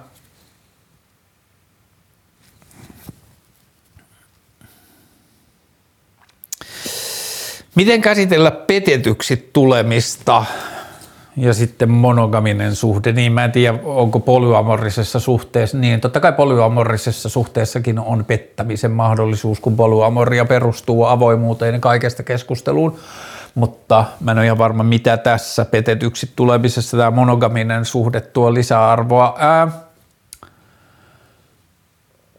Tämä on ehkä sanonut joskus aikaisemmin, mutta mun mielestä pettämisen jälkeen se ensimmäinen kysymys on, että haluaako jatkaa siinä parisuhteessa aidosti, jotta voi tehdä sen päätöksen, että jatkaako sen pettämisten käsittelyä yksin vai sen puolison kanssa.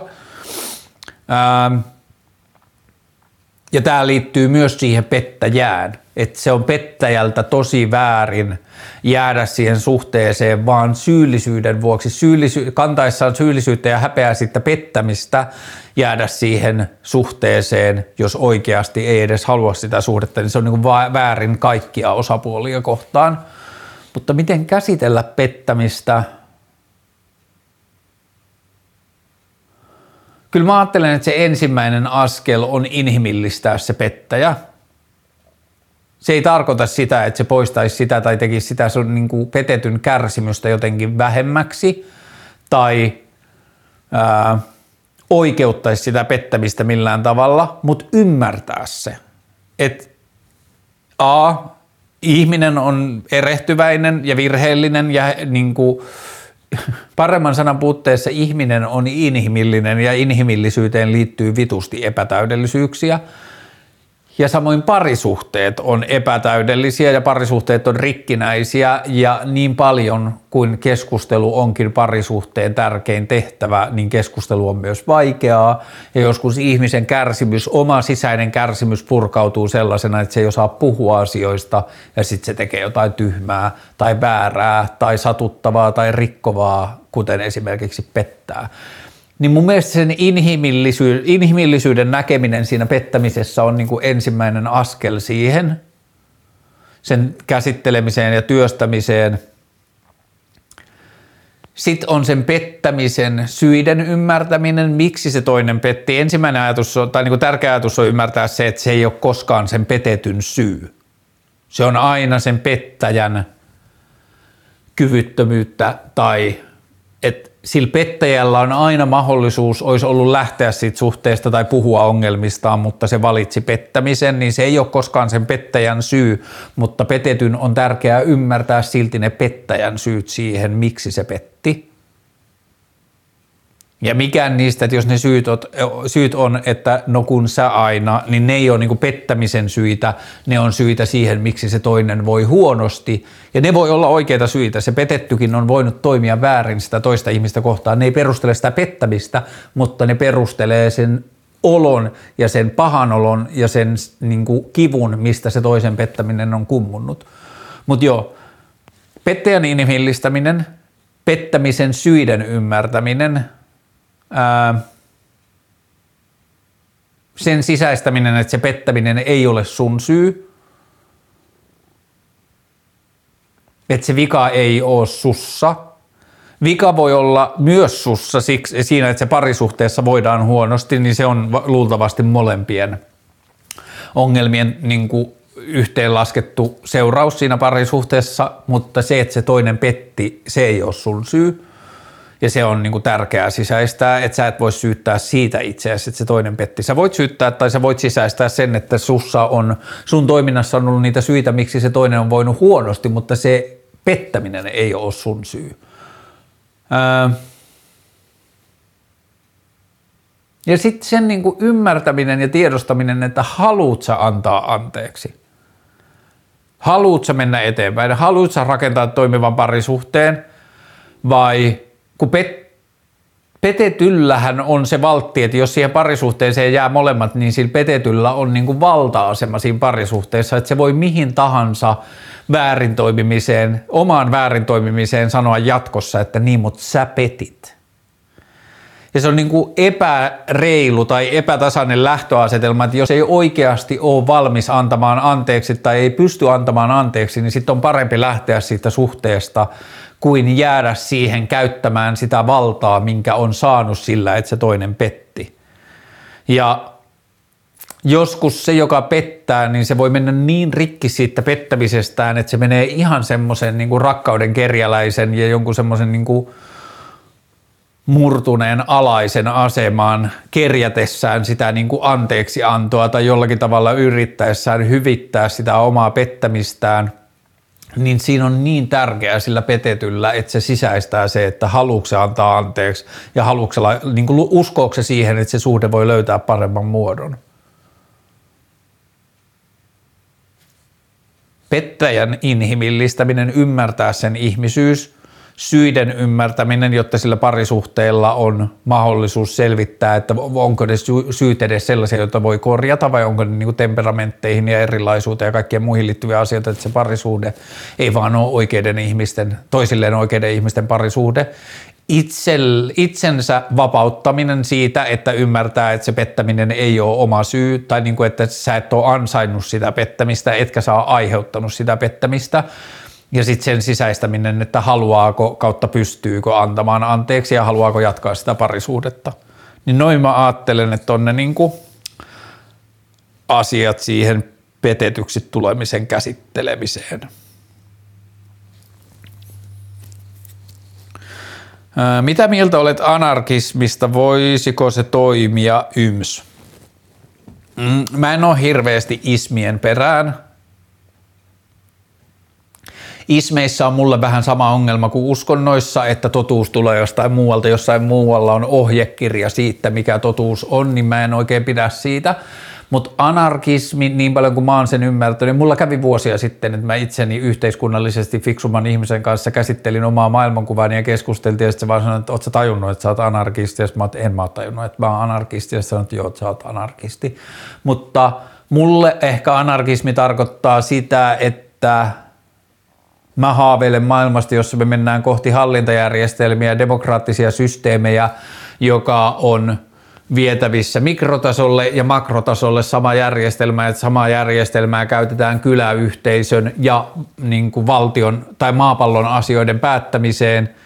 Ja siinä ei ole niin kuin ulkoista auktoriteettia, vaan jokainen ihminen ja yksilö osallistuu siihen järjestelmään – samoilla ehdoilla ja pystyy sitten järjestelmästä näkemään, miksi maailma on sellainen kuin se on. Ja sitten jos se on eri mieltä sen järjestelmän säännöistä, niin silloin kun ne erimielisyydet ei liity yhteisiin resursseihin tai maapallon niin kuin esimerkiksi luonnon tuhoamiseen tai muuta, niin sitten se voi irtaantua siitä yhteisöstä, johon se kuuluu ja luoda uuden yhteisön jonnekin muualle, jossa ne säät, säännöt eivät päde, joita se ei allekirjoita. Mutta mm, mä haluan ö, yhteiskuntajärjestyksen ilman ö, johtajia, ö, ilman keinotekoisia valtarakenteita. Et mä haluan, että se demokratia on meidän johtaja, että se niin kuin meidän näkemys maailmasta, millaisessa maailmassa me halutaan elää, ja silloin kun se on kyllä ei-kysymykset, niin mitä, enem, niin kuin, mitä isompi osa ihmisistä haluaa, niin se on se meidän johtajuus, se on se, mihin meidän niin kuin maailma ja sen tulevaisuus perustuu. Mutta joo, anarkismi varmaan puhtaimmillaan on sitä, että ihmisillä on oikeus perustaa ryhmiä, jotka päättää omista säännöistään ilman, että mikään ulkopuolinen isompi ryhmä tulee sanomaan, että tämä ei ole ok, niin silloin kun se ei aiheuta vaaraa tai uhkaa muille tai esimerkiksi kuluta yhteisiä resursseja tai saastuta ympäristöä, niin silloin mun mielestä – ihmisillä pitää olla vapaa oikeus perustaa omia ryhmiä, joissa on omat säännöt ja joita ulkopuoliset ei voi tulla määrittelemään. Niin joo, kyllä mä oon varmaan anarkisti ja on sitä mieltä, että anarkismi on way of the future. Puhutko itseksesi, koetko siitä olevan hyötyä ajattelulle TMS? Ää, mä pidän itselle ääneen puhumista huomattavasti parempana ajatuksena kuin mä sitä toteutan. Mä puhun itselleni ääneen tosi harvoin, mutta mä oon miettinyt sitä tosi paljon. Mm, tietyllä tavalla mä vlogeissa puhun itselleni ääneen. Että on se, niin, mä en täysin itsekseen puhu, mutta aina välillä, jos kamera ei ole mennyt päälle, niin silloinhan mä puhun itsekseni ääneen. mutta tota, mm, ehkä mä teen osittain vlogeja sen takia, että mä voin puhua itselleni omia ajatuksia niin, että mä itsekin ymmärrän, että mitä mieltä mä oon maailmasta. Koska ajatushan on abstrakti ja sitten sanot, sanottaminen on pyrkimys muuttaa se niin kuin konkreettiseksi. Mutta joo, kyllä mä uskon, että itsekseen puhumisesta on hyötyä ajattelulle ja teen sitä vähemmän kuin ajattelen. Ää, Havahdutko koskaan yhtäkkiä siihen, että onpas tullut otettua elämä vähän liian tosissaan? Hmm, joo, ehkä. Hmm, ehkä mä enemmän havahdun siihen, että hmm, onpas tullut vietettyä, ajat, niin kuin, onpas tullut elettyä liian vähän karnevalistisesti. En välttämättä niinkään siihen, että mä olisin liikaa jotain, vaan siihen, että mä oon ollut liian vähän jotain. Mutta joo, välillä niin menee johonkin semmoisiin jaksoihin, jossa joku synkät pilvet peittävät mun kotimaan, niin sitten voi kyllä havahtua siihen, että on tullut otettua elämä liian tosissaan. Elämää ei kyllä pitäisi ottaa liian tosissaan. Tarvitseeko taide suluissa maailma lisää surrealismia, eli tarvitseeko maailma lisää surrealismia, surrealismia tarvitseeko taidemaailma lisää surrealismia, niin ehdottomasti, koska taidemaailma, tai surrealismi on mulle sukua karnevalismille. Karnevalismi on muuten ismi, johon mä uskon. Ha. Ö, niin Joo, kyllä meidän pitää koko ajan tehdä enemmän ja enemmän ja paljon asioita, joilla ei lähtökohtaisesti tunnu olevan mitään järkeä. Ja eikö surrealismi ole vähän niin kuin sellaista, niin joo, kyllä maailma tarvitsee lisää surrealismia. Onko turvallisuusalan vartijoiden koulutus liian vähäinen? Ja mielipide sisuelokuva. Sisuelokuvasta mä en oikein osaa muodostaa mielipidettä, kun mä en ole nähnyt siitä vaan trailerin. Näyttää lystikkäältä. Ää, mutta on turval... Voisin sanoa, että turvallisuusalan koulutus on liian vähäinen, varsinkin jos se pitää paikkaansa, mitä mä luin jostain lehdestä, että joissain turvallisuusalan koulutuksen haaroissa voimankäyttökoulutus kestää kuusi tuntia. Let me say it again. Joissain turvallisuusalan koulutuksen haaroissa voimankäyttökoulutus kestää kuusi tuntia – mitäs vittua. Jos me sallitaan, että yhteiskunnassa on ihmisiä, joilla on oikeus pysäyttää toisia ihmisiä tai rajoittaa niiden ää, liikkumista tai rajoittaa niiden olemista – vaikka jossain kaupallisessa tilassa tai kauppakeskussa, että niillä on oikeus käyttää väkivaltaan kykeneviä välineitä, kuten pamppuja, käsirautoja tai ää, kaasusumuttimia niin kyllä niille silloin pitää jumalauta antaa enemmän voimankäyttökoulutusta kuin kuusi tuntia. Ja tämä voi olla, että tämä on ollut lehtiotsikko, joka on liiotellut asioita ja niin edelleen, että suurin osa, en mä tiedä, voisi olla niinkin, että suurin osa te, niin tuota, turvalstevareista saa koulutusta kuusi tuntia, mutta jos näin on, niin se on ihan todella kreisiä ja toivotaan, että näin ei ole kaikkien tapauksessa. Mutta joo, varsinkin silloin, kun mä olin aktiivinen skeittari, niin mä oon kyllä kohdannut erinäisiä kusipäitä stevareina – Mä muistan, että yksi potki mun lautaa ympäriinsä ja niin kuin silleen, niin kuin vähän niin kuin töniskeli mua, että mitä sanot, jos pistän sun lautas pillun päreiksi ja niin kuin semmoinen vaan niin kuin semmoinen valta-aseman väärinkäyttö. Skeittareilla oli aina se vitsi, että kaikki stevarit on niitä, jotka ei päässyt poliisikouluun. Öö, Ehkä se lyhyt ajatus on, että jos, me, jos meillä on työpaikkoja maailmassa, jossa ihmisillä on tarvittaessa mahdollisuus käyttää väkivaltaa tai rajoittaa toisen ihmisen itsemääräämisoikeutta, niin meidän täytyy todella niitä palkatessa katsoa, millaisia ihmisiä ne on. Niin pitää olla hyvät psykologiset testit. Mitä enemmän ne on pasifisteja, niin sitä parempia teo, to, to, to, stevareita ne on. Ja mitä enemmän niillä on mahdollisuuksia käyttää toisen kehon itsemääräämisoikeutta rajoittavia välineitä tai tekniikoita, niin sitä syvempi koulutus niillä pitää olla. Työväen edustajana haluan kuulla ajatuksiasi duunareista. Hmm. Lähdetään sellaisesta modernista duunarismista – Mä ajattelin, että modernia duunarismia on niin kuin sellainen keikkatyöläisyys ja alustatalous, niin kuin Voltit ja Uberit ja kaikki tällaiset. Ja sitten niin siihenkin liittyy, se on niin kuin hähmäinen todellisuus, kun täytyy muistaa, että – Mm, esimerkiksi Suomessa on ollut taksikuskeja, jotka on ajanut 50 vuotta taksia ja digannut siitä vitusti, että vaikka me tehdään joistain töistä, niin kuin vaikka jostain Uberistä, että me tehdään siihen semmoinen niin kuin alustatalousnarratiivi, joka usein ja isolta osin pitää paikkaansa, että sitä tekee monesti ihmiset, joilla ei ole vaihtoehtoja ja ne tekee sitä, että on pakko, niin täytyy muistaa, että näihin duuneihin ja kaikkiin duunariammatteihin kuuluu ihmisiä, jotka haluaa tehdä sitä duunia ja dikkaa siitä duunista. That being said, niin silloin kun puhutaan näistä moderneista duunariammateista, niin mä ajattelen, että ideaalimaailmassa niitä tekisi tosi paljon ihmiset, jotka tarvii väliaikaista työtä, esimerkiksi opiskelijat. Että sellaisia töitä, että meillä olisi mahdollisimman vähän duuneja, joita tekee ihmiset, jotka tekee niitä vain ja ainoastaan siksi, että niiden on pakko.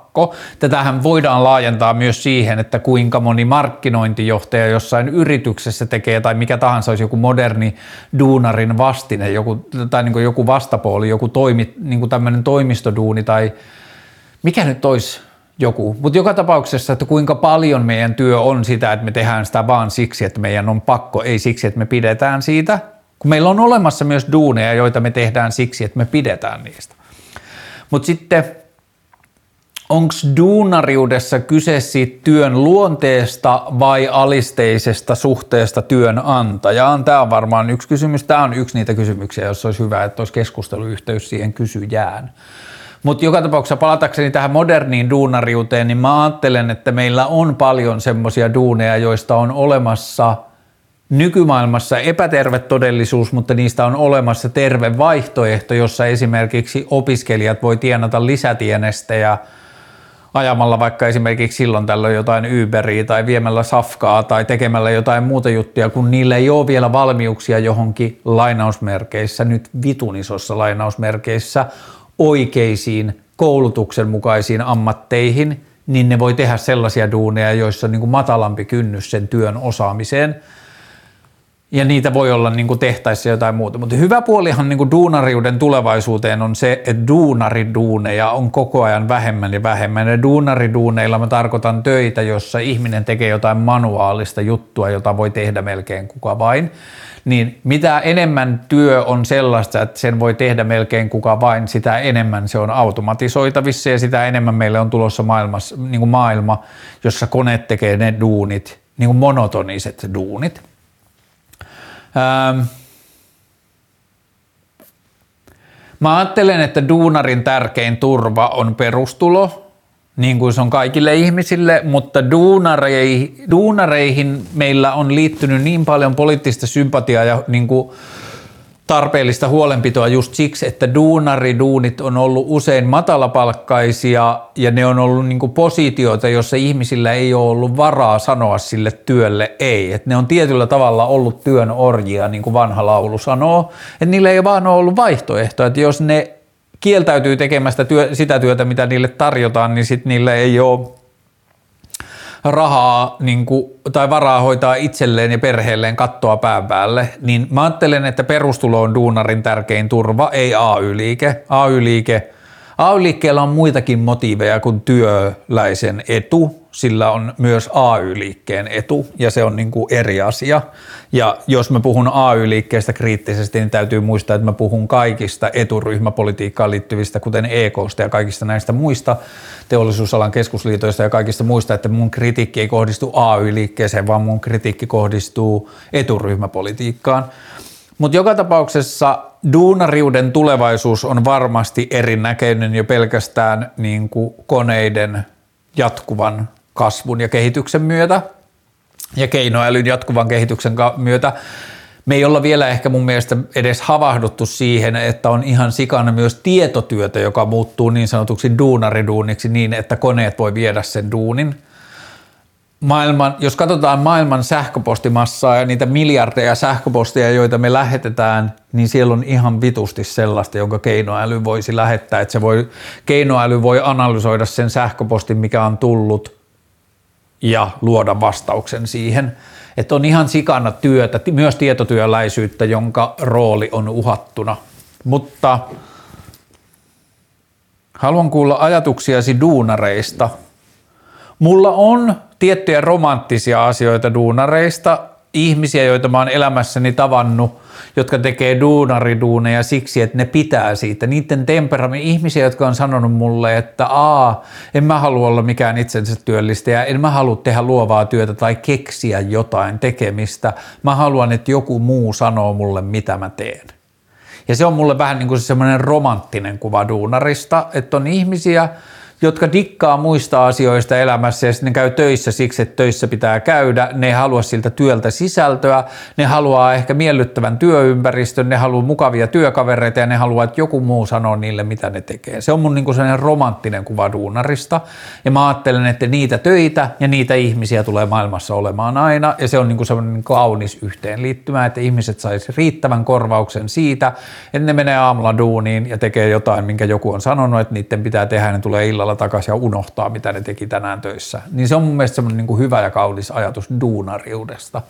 Ää, ruma ajatus duunariudesta on se, että kapitalisti pystyy toisen ihmisen hädänalaista tilaa hyväksi käyttäen pakottamaan sen tekemään työtä, josta se ei pidä ehdoilla, jotka ei ole sille edullisia.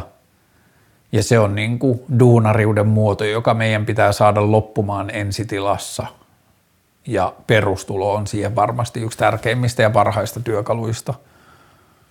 Mm. Ja sitten vielä duunariudesta, mä luin just sen semmoisen, mä esittelin sen viime vlogissa, mutta oliko sen nimi jotakin How do you live your life tai How to live, se semmoinen japanilainen 1900-luvun alkupuolen semmoinen niin vähän elämäopas nuorille ihmisille, niin siinä oli hieno ajatus siitä, että yksi tyyppi kertoi sitä, että että kun sä mietit niitä asioita, joita sä päivittäin käytät, ruokaa ja liikkumista ja vaatteita ja kaikkea sellaista, että ne tärkeät asiat meidän elämässä, siisteys ja, jotkut tällaiset, niin ne kaikki tärkeät asiat meidän elämässä on duunareiden tekemiä, ei niiden hienojen ihmisten tai tärkeiden ihmisten, joita me nähdään ja joita me nostetaan mediassa ja niin kuin esitetään jotenkin tärkeinä tyyppeinä, niin ne ei tee niitä asioita, jotka meille on arjessa tärkeitä. Että ne arjen, arjen tärkeimmät asiat on duunareiden tekemiä ja on hyvin vähän argumentteja sille, etteikö duunarit olisi meidän tärkeimpiä ihmisiä, niin kuin silleen, jos oikeasti mietitään yksilön tärkeyttä yhteiskunnalle, niin sen takia duunareiden pitää saada se palkka, mikä niille kuuluu. Miten hallitset stressiä, yliajattelua ja painetta, siis synkkää myllerrystä? Toi kysymys tuli illalla ja sitten mä luin sen ääneen kumppanilleni ja sitten se naurahti ja sanoi, että sun kohdalla se vastaus on, että sä oot vaan hankkinut elämässäsi irti kaikista niistä jutuista, missä noita tulee. Joka on ihan niin kuin osittain kyllä totta, että mä oon tehnyt elämästäni tosi paljon sellaista, että mä oon tehnyt työstä niin kuin ottaen kylläkin siinä turpaan ja että se on ollut niin kuin silleen vaikea ja monipolvinen ja pitkä prosessi, mutta mä oon tehnyt työstäni sellaista, että siinä olisi mahdollisimman vähän ää, stressiä ja painetta ja niin kuin muutenkin elämässä, että niin tehnyt tosi sellaista. Yliajattelu taas sitten on luonteenpiirre, ja mun temperamentti on jollakin tavalla niin kuin ehkä semmoinen aika rationaali, rationaalinen, että se katkaisee yliajattelukierteet aika nopeasti vaan käymällä läpi silleen perusasiat. Että tässä on kyse näistä asioista, jotka on johdannaisia näistä asioista ja näistä asioista näille mä voin jotain, näille mä en voi mitään, siksi mun on turhaa kipuilla. Mm tämän, tämän ja tämän asian kanssa ja tämä ja tämä ja tämä asia ei muutu miksikään, vaikka mä kuinka niitä yliajattelisin. Niin se on niin kuin ehkä mun semmoinen temperamentissa piirre, joka suojelee mua yliajattelulta usein –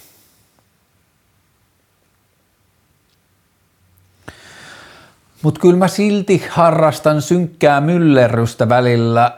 Se on ehkä viime aikoina, viime kuukausina ja viime vuosina liittynyt semmoisen niin laajempaan merkityksellisyyden puutteeseen, että kun on niin jotenkin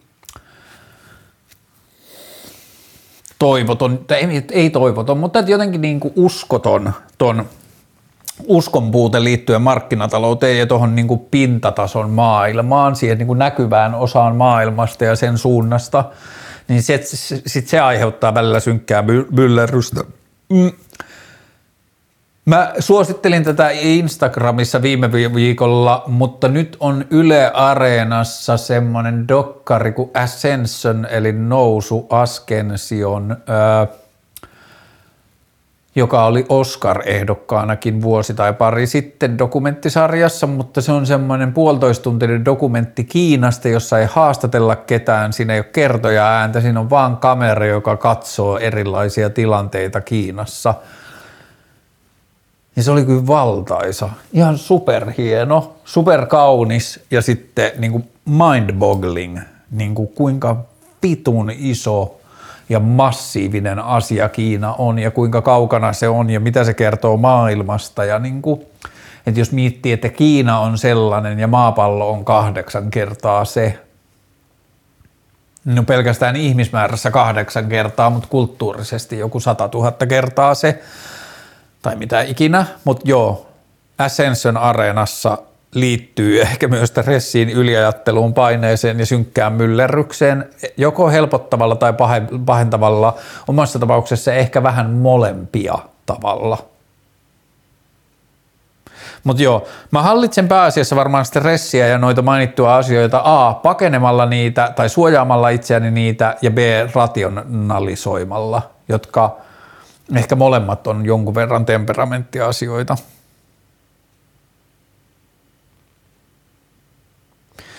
Mielipide ja mistä mahtaa johtua Tradwife-ilmiö? Tradwife on siis tämmöinen, jos mä ymmärtän oikein, niin kuin lyhenne sanoista traditional wife, ja tämmöinen niin kuin paluu perinteisiin sukupuolinormeihin ja mieheni hoitaa talousasiat, minä hoidan perheen ja niin kuin Mä en tiedä, liittyykö Tradfifeen aina kristilliset arvot, vai on, liittyykö ne mun aivoissa ainoastaan. Nyt oli viime viikolla Ylellä juttu siitä, miten sosiaalisen median vaikuttajilla, ei ehkä kaikki, mutta pääasiassa varmaan sellaisesta maailmasta, jotka olivat myös koronakriittisiä ja ehkä jossain määrin salaliittoteoreettisia, mutta sitten myös jossain vaiheessa niin tämmöiset energiat ja kehon viisaus ja tämmöiset niin henkiset arvot ja jotain muuta, niin tällaisista maailman, niin maailman skeneistä on noussut tämmöinen niin uusi kristillinen niin kuin joku arvomaailma. Nyt mä niin kuin jotenkin järkytyksekseni huomasin myös, että jotkut näistä kristillisen arvomaailman ja Jeesuksen rakkauden löytyneistä ihmisistä oli myös muuttuneet niin kuin tietenkin kristillisen, konservatiivisen kristillisyyden myötä niin kuin, ää, transfobikoiksi ja muuta tällaista, mutta se Radwife-juttu ja se semmoinen perinteiset sukupuolinormit – No ensin täytyy tietenkin taas ajatella tai niin kuin käsitellä se, että ihmisillä on absoluuttinen oikeus vapauteen niin kuin omia valintoja ja elää just sellaista elämää kuin ne haluaa. That being said, on se mulle ainakin tosi ahistava ajatus, ekstra ahistava ajatus silloin varsinkin, jos se liittyy kristillisiin arvoihin, että ihminen ajattelee, että tämä on oikea maailmanjärjestys, koska raamatussa sanotaan näin. Ja kun se raamattu on kirjoitettu 2000 vuotta sitten – käännetty neljä kertaa siinä välissä, hukattu ja löydetty uudelleen ja niin kuin fuck it, että sen niin kuin todistusarvo nykymaailman valossa on jotain niin kuin lattialta löytyneen paperilapun luokkaa ja sitten siihen perustetaan se, että raamattu sanoo, että sukupuoliroolit ja perheen järjestys on tällainen, niin kuin siinä Ylen jutussa se yksi tyyppi sanoi, että ää, niin kuin miten se meni, että nainen on lasten pää, mies on naisen ja perheen pää ja Jumala on kaiken pää. Niin kuin jotenkin siis sillä tavalla, niin ihan todella todella ahistava ajatus. Ihmiset saa elää elämänsä silleen niin kuin ne haluaa, mutta siihen mistä ja mahtaa joutua, että Radwai-filmiö, niin ainoa veikkaus, mitä mulla tulee, että voisiko se olla niin kuin tietyllä tavalla, nyt mä yksinkertaistan, pakopaikka tästä niin kuin maailman vaativuudesta ja ahdistavuudesta, että jos sovitaan, että naisen tehtävä on tehdä nämä hommat ja miehen tehtävä on tehdä näin, nämä hommat, niin kyllähän se niin kuin lakkaa monia kysymyksiä liittyen minuuteen ja sukupuoleen ja tulevaisuuteen ja haaveisiin ja mahdollisuuksiin ja kaikkeen tällaiseen. Että onhan se niin kuin elämää yksinkertaistava tekijä, että voisiko se olla se juttu, mikä siinä niin kuin jotenkin... Niin, onko The Rad Wife sama asia kuin The Rad niin kuin gender tai onko tradwife sama asia kuin kristilliset arvot tai kristilliset perhearvot. Mä en tiedä. Niin ehkä mä en tiedä tuosta tradwife-jutusta tarpeeksi. Mutta mielipide ulkopuoliselle ihmiselle ahdistava ajatus, mutta tärkeämpänä ajatuksena kuitenkin se, että ihmiset saa elää just silleen niin kuin ne haluaa ja tehdä sellaisia valintoja kuin ne haluaa. Tai joku ihminen lähettelee mulle nykyään tänne keskusteluboksiin näitä matemaattisia tehtäviä. Mä yritän ratkaista tämän. 7 plus 2 jaettuna kuudella kertaa ja sitten suluissa 7 miinus 8 plus 2. Huu. Kun tuosta 7 miinus, ensin lasketaan kaikki se, joka on sulu, sulkujen sisällä, eikö niin? Ja tuosta 7 miinus 8 tulee miinus 1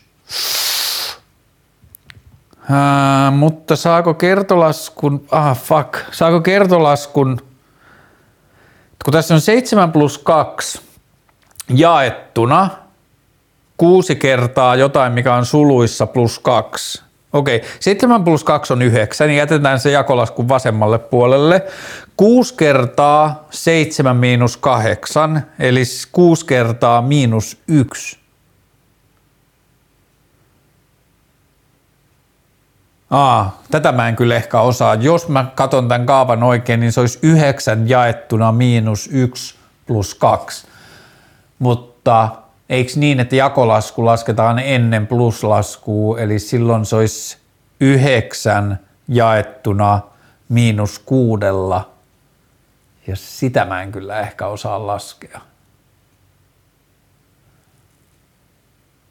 Haa se on varmaan, okei okay, kokeillaan, se voisi olla miinus kaksi kolmasosaa. Eli miinus kuusi alla yhdeksän.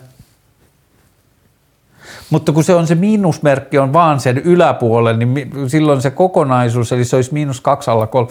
Mä en osaa laskea tätä, mä oon pahoillani. Jos joku voi laittaa, laskea YouTubeen, nyt mä luen vaan nämä merkit suoraan, niin joku voi siitä katsoa, miten tämä menee. 7 plus 2, jakomerkki 6, kertomerkki, sit suluissa 7 miinus 8, sulku kiinni, plus 2.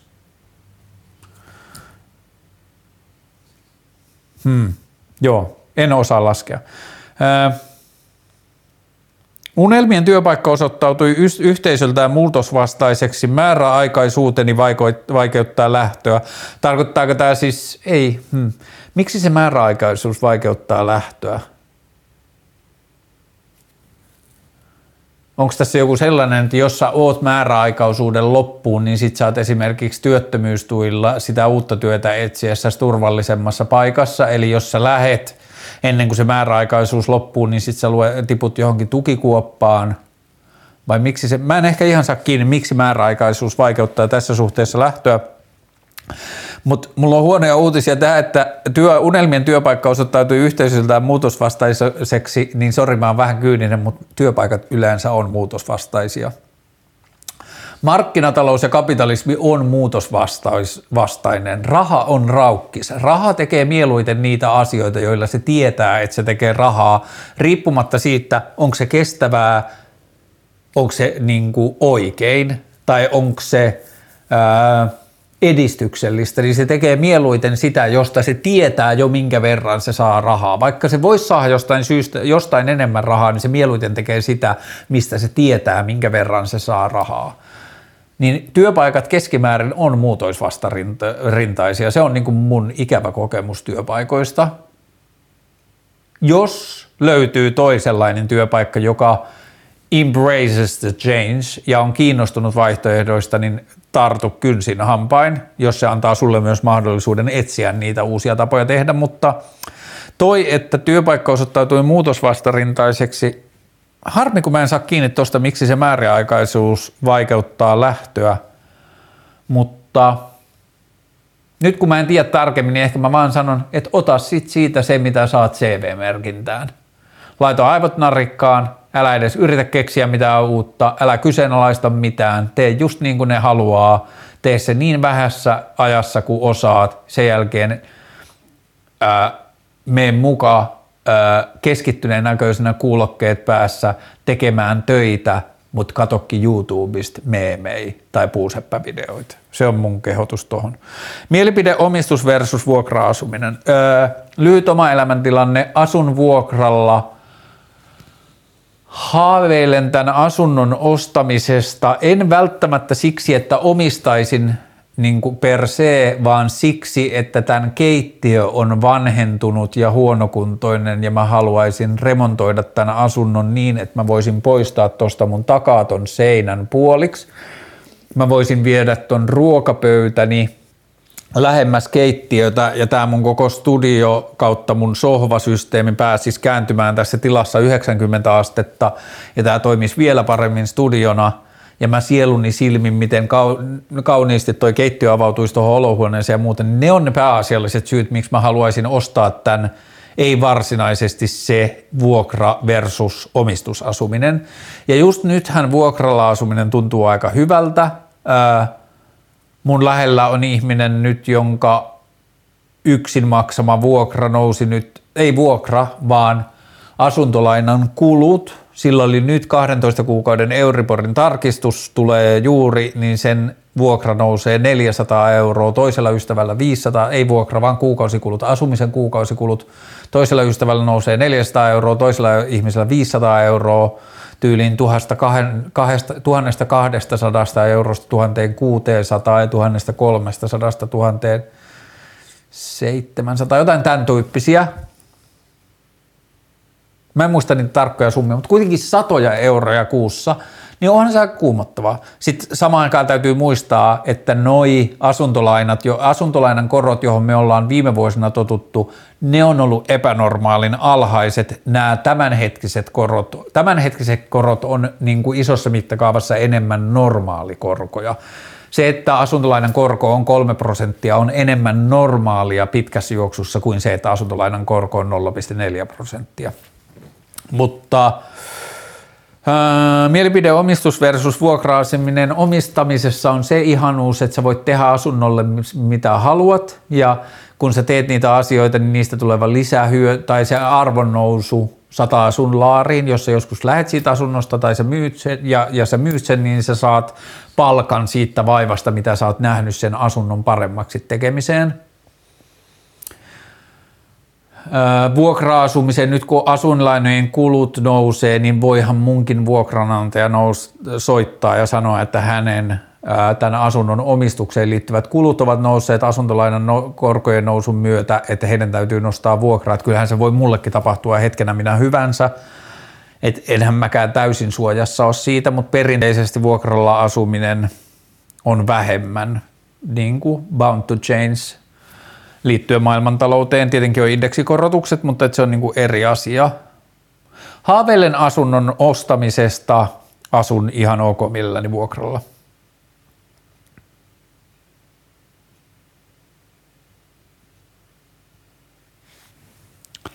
Äh. Pohjautuuko ajatuksesi yhteiskunnasta YK-tieteeseen, esimerkiksi arjen kritiikki, kyynikot, jne? Mikä on YK-tiede? Miksi mun aivot ei soita? Kokeillaan, onko se... Ai yhteiskuntatiede. Onko se yhteiskuntatiede? Pohjautuuko ajatuksesi yhteiskunnasta yhteiskuntatieteeseen? Esimerkiksi arjen kritiikki, kyynikot, jne. Hmm, nyt on kyllä sellainen kysymys, että olisi hyvä, kun voisi keskustella kysyjän kanssa. Mä en tiedä, osaanko mä vastata tähän kysymykseen. Perustuuko mun arjen, perustuuko mun ajatukset yhteiskunnasta yhteiskuntatieteeseen? Jos mä luen YK-tieteen oikein, että se on yhteiskuntatiede, niin sitten mä voin kyllä sanoa, että se ei varmaan perustu yhteiskuntatieteeseen, koska A, mä en ole opiskellut yhteiskuntatieteitä, B, mä en ole penkonut yhteiskuntatieteitä. Mun ää, ajatukset yhteiskunnasta perustuu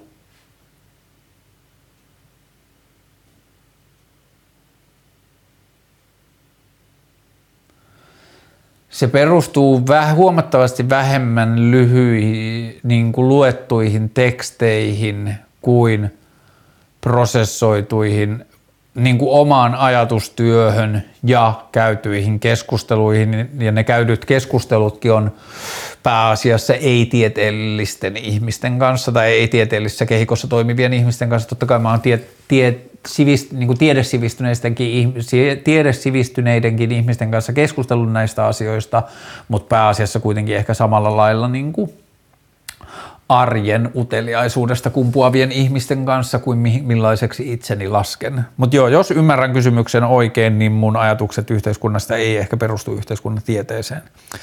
Hyvää huomista nimipäivää Kaarle, joku kiinnost, äh, tota, toivottaa. Kiitos, kiitos. Äh, huomenna on siis Kaarlen, Karlon, Kallen, Karlon ja miehen nimipäivä, joka taas liittyy siihen, että Karle, Karlo, Karlo ja Kalle ja Karl ja Karl, Carlos ja Karolos ja kaikki maailman Karl alkuiset sanat ää, juontaa juurensa.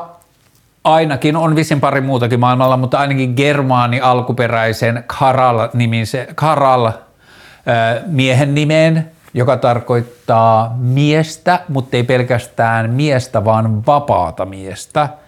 Ja ää, esimerkiksi saksan kielessä, ei kun ei saksan, jossakin germaanisessa kielessä, eikö ruotsissakin myös Karl, K-A-R-L, niin sitä voidaan käyttää samalla lailla kuin englannin kielessä man, että se on niin kuin sekä mies että se on ihminen.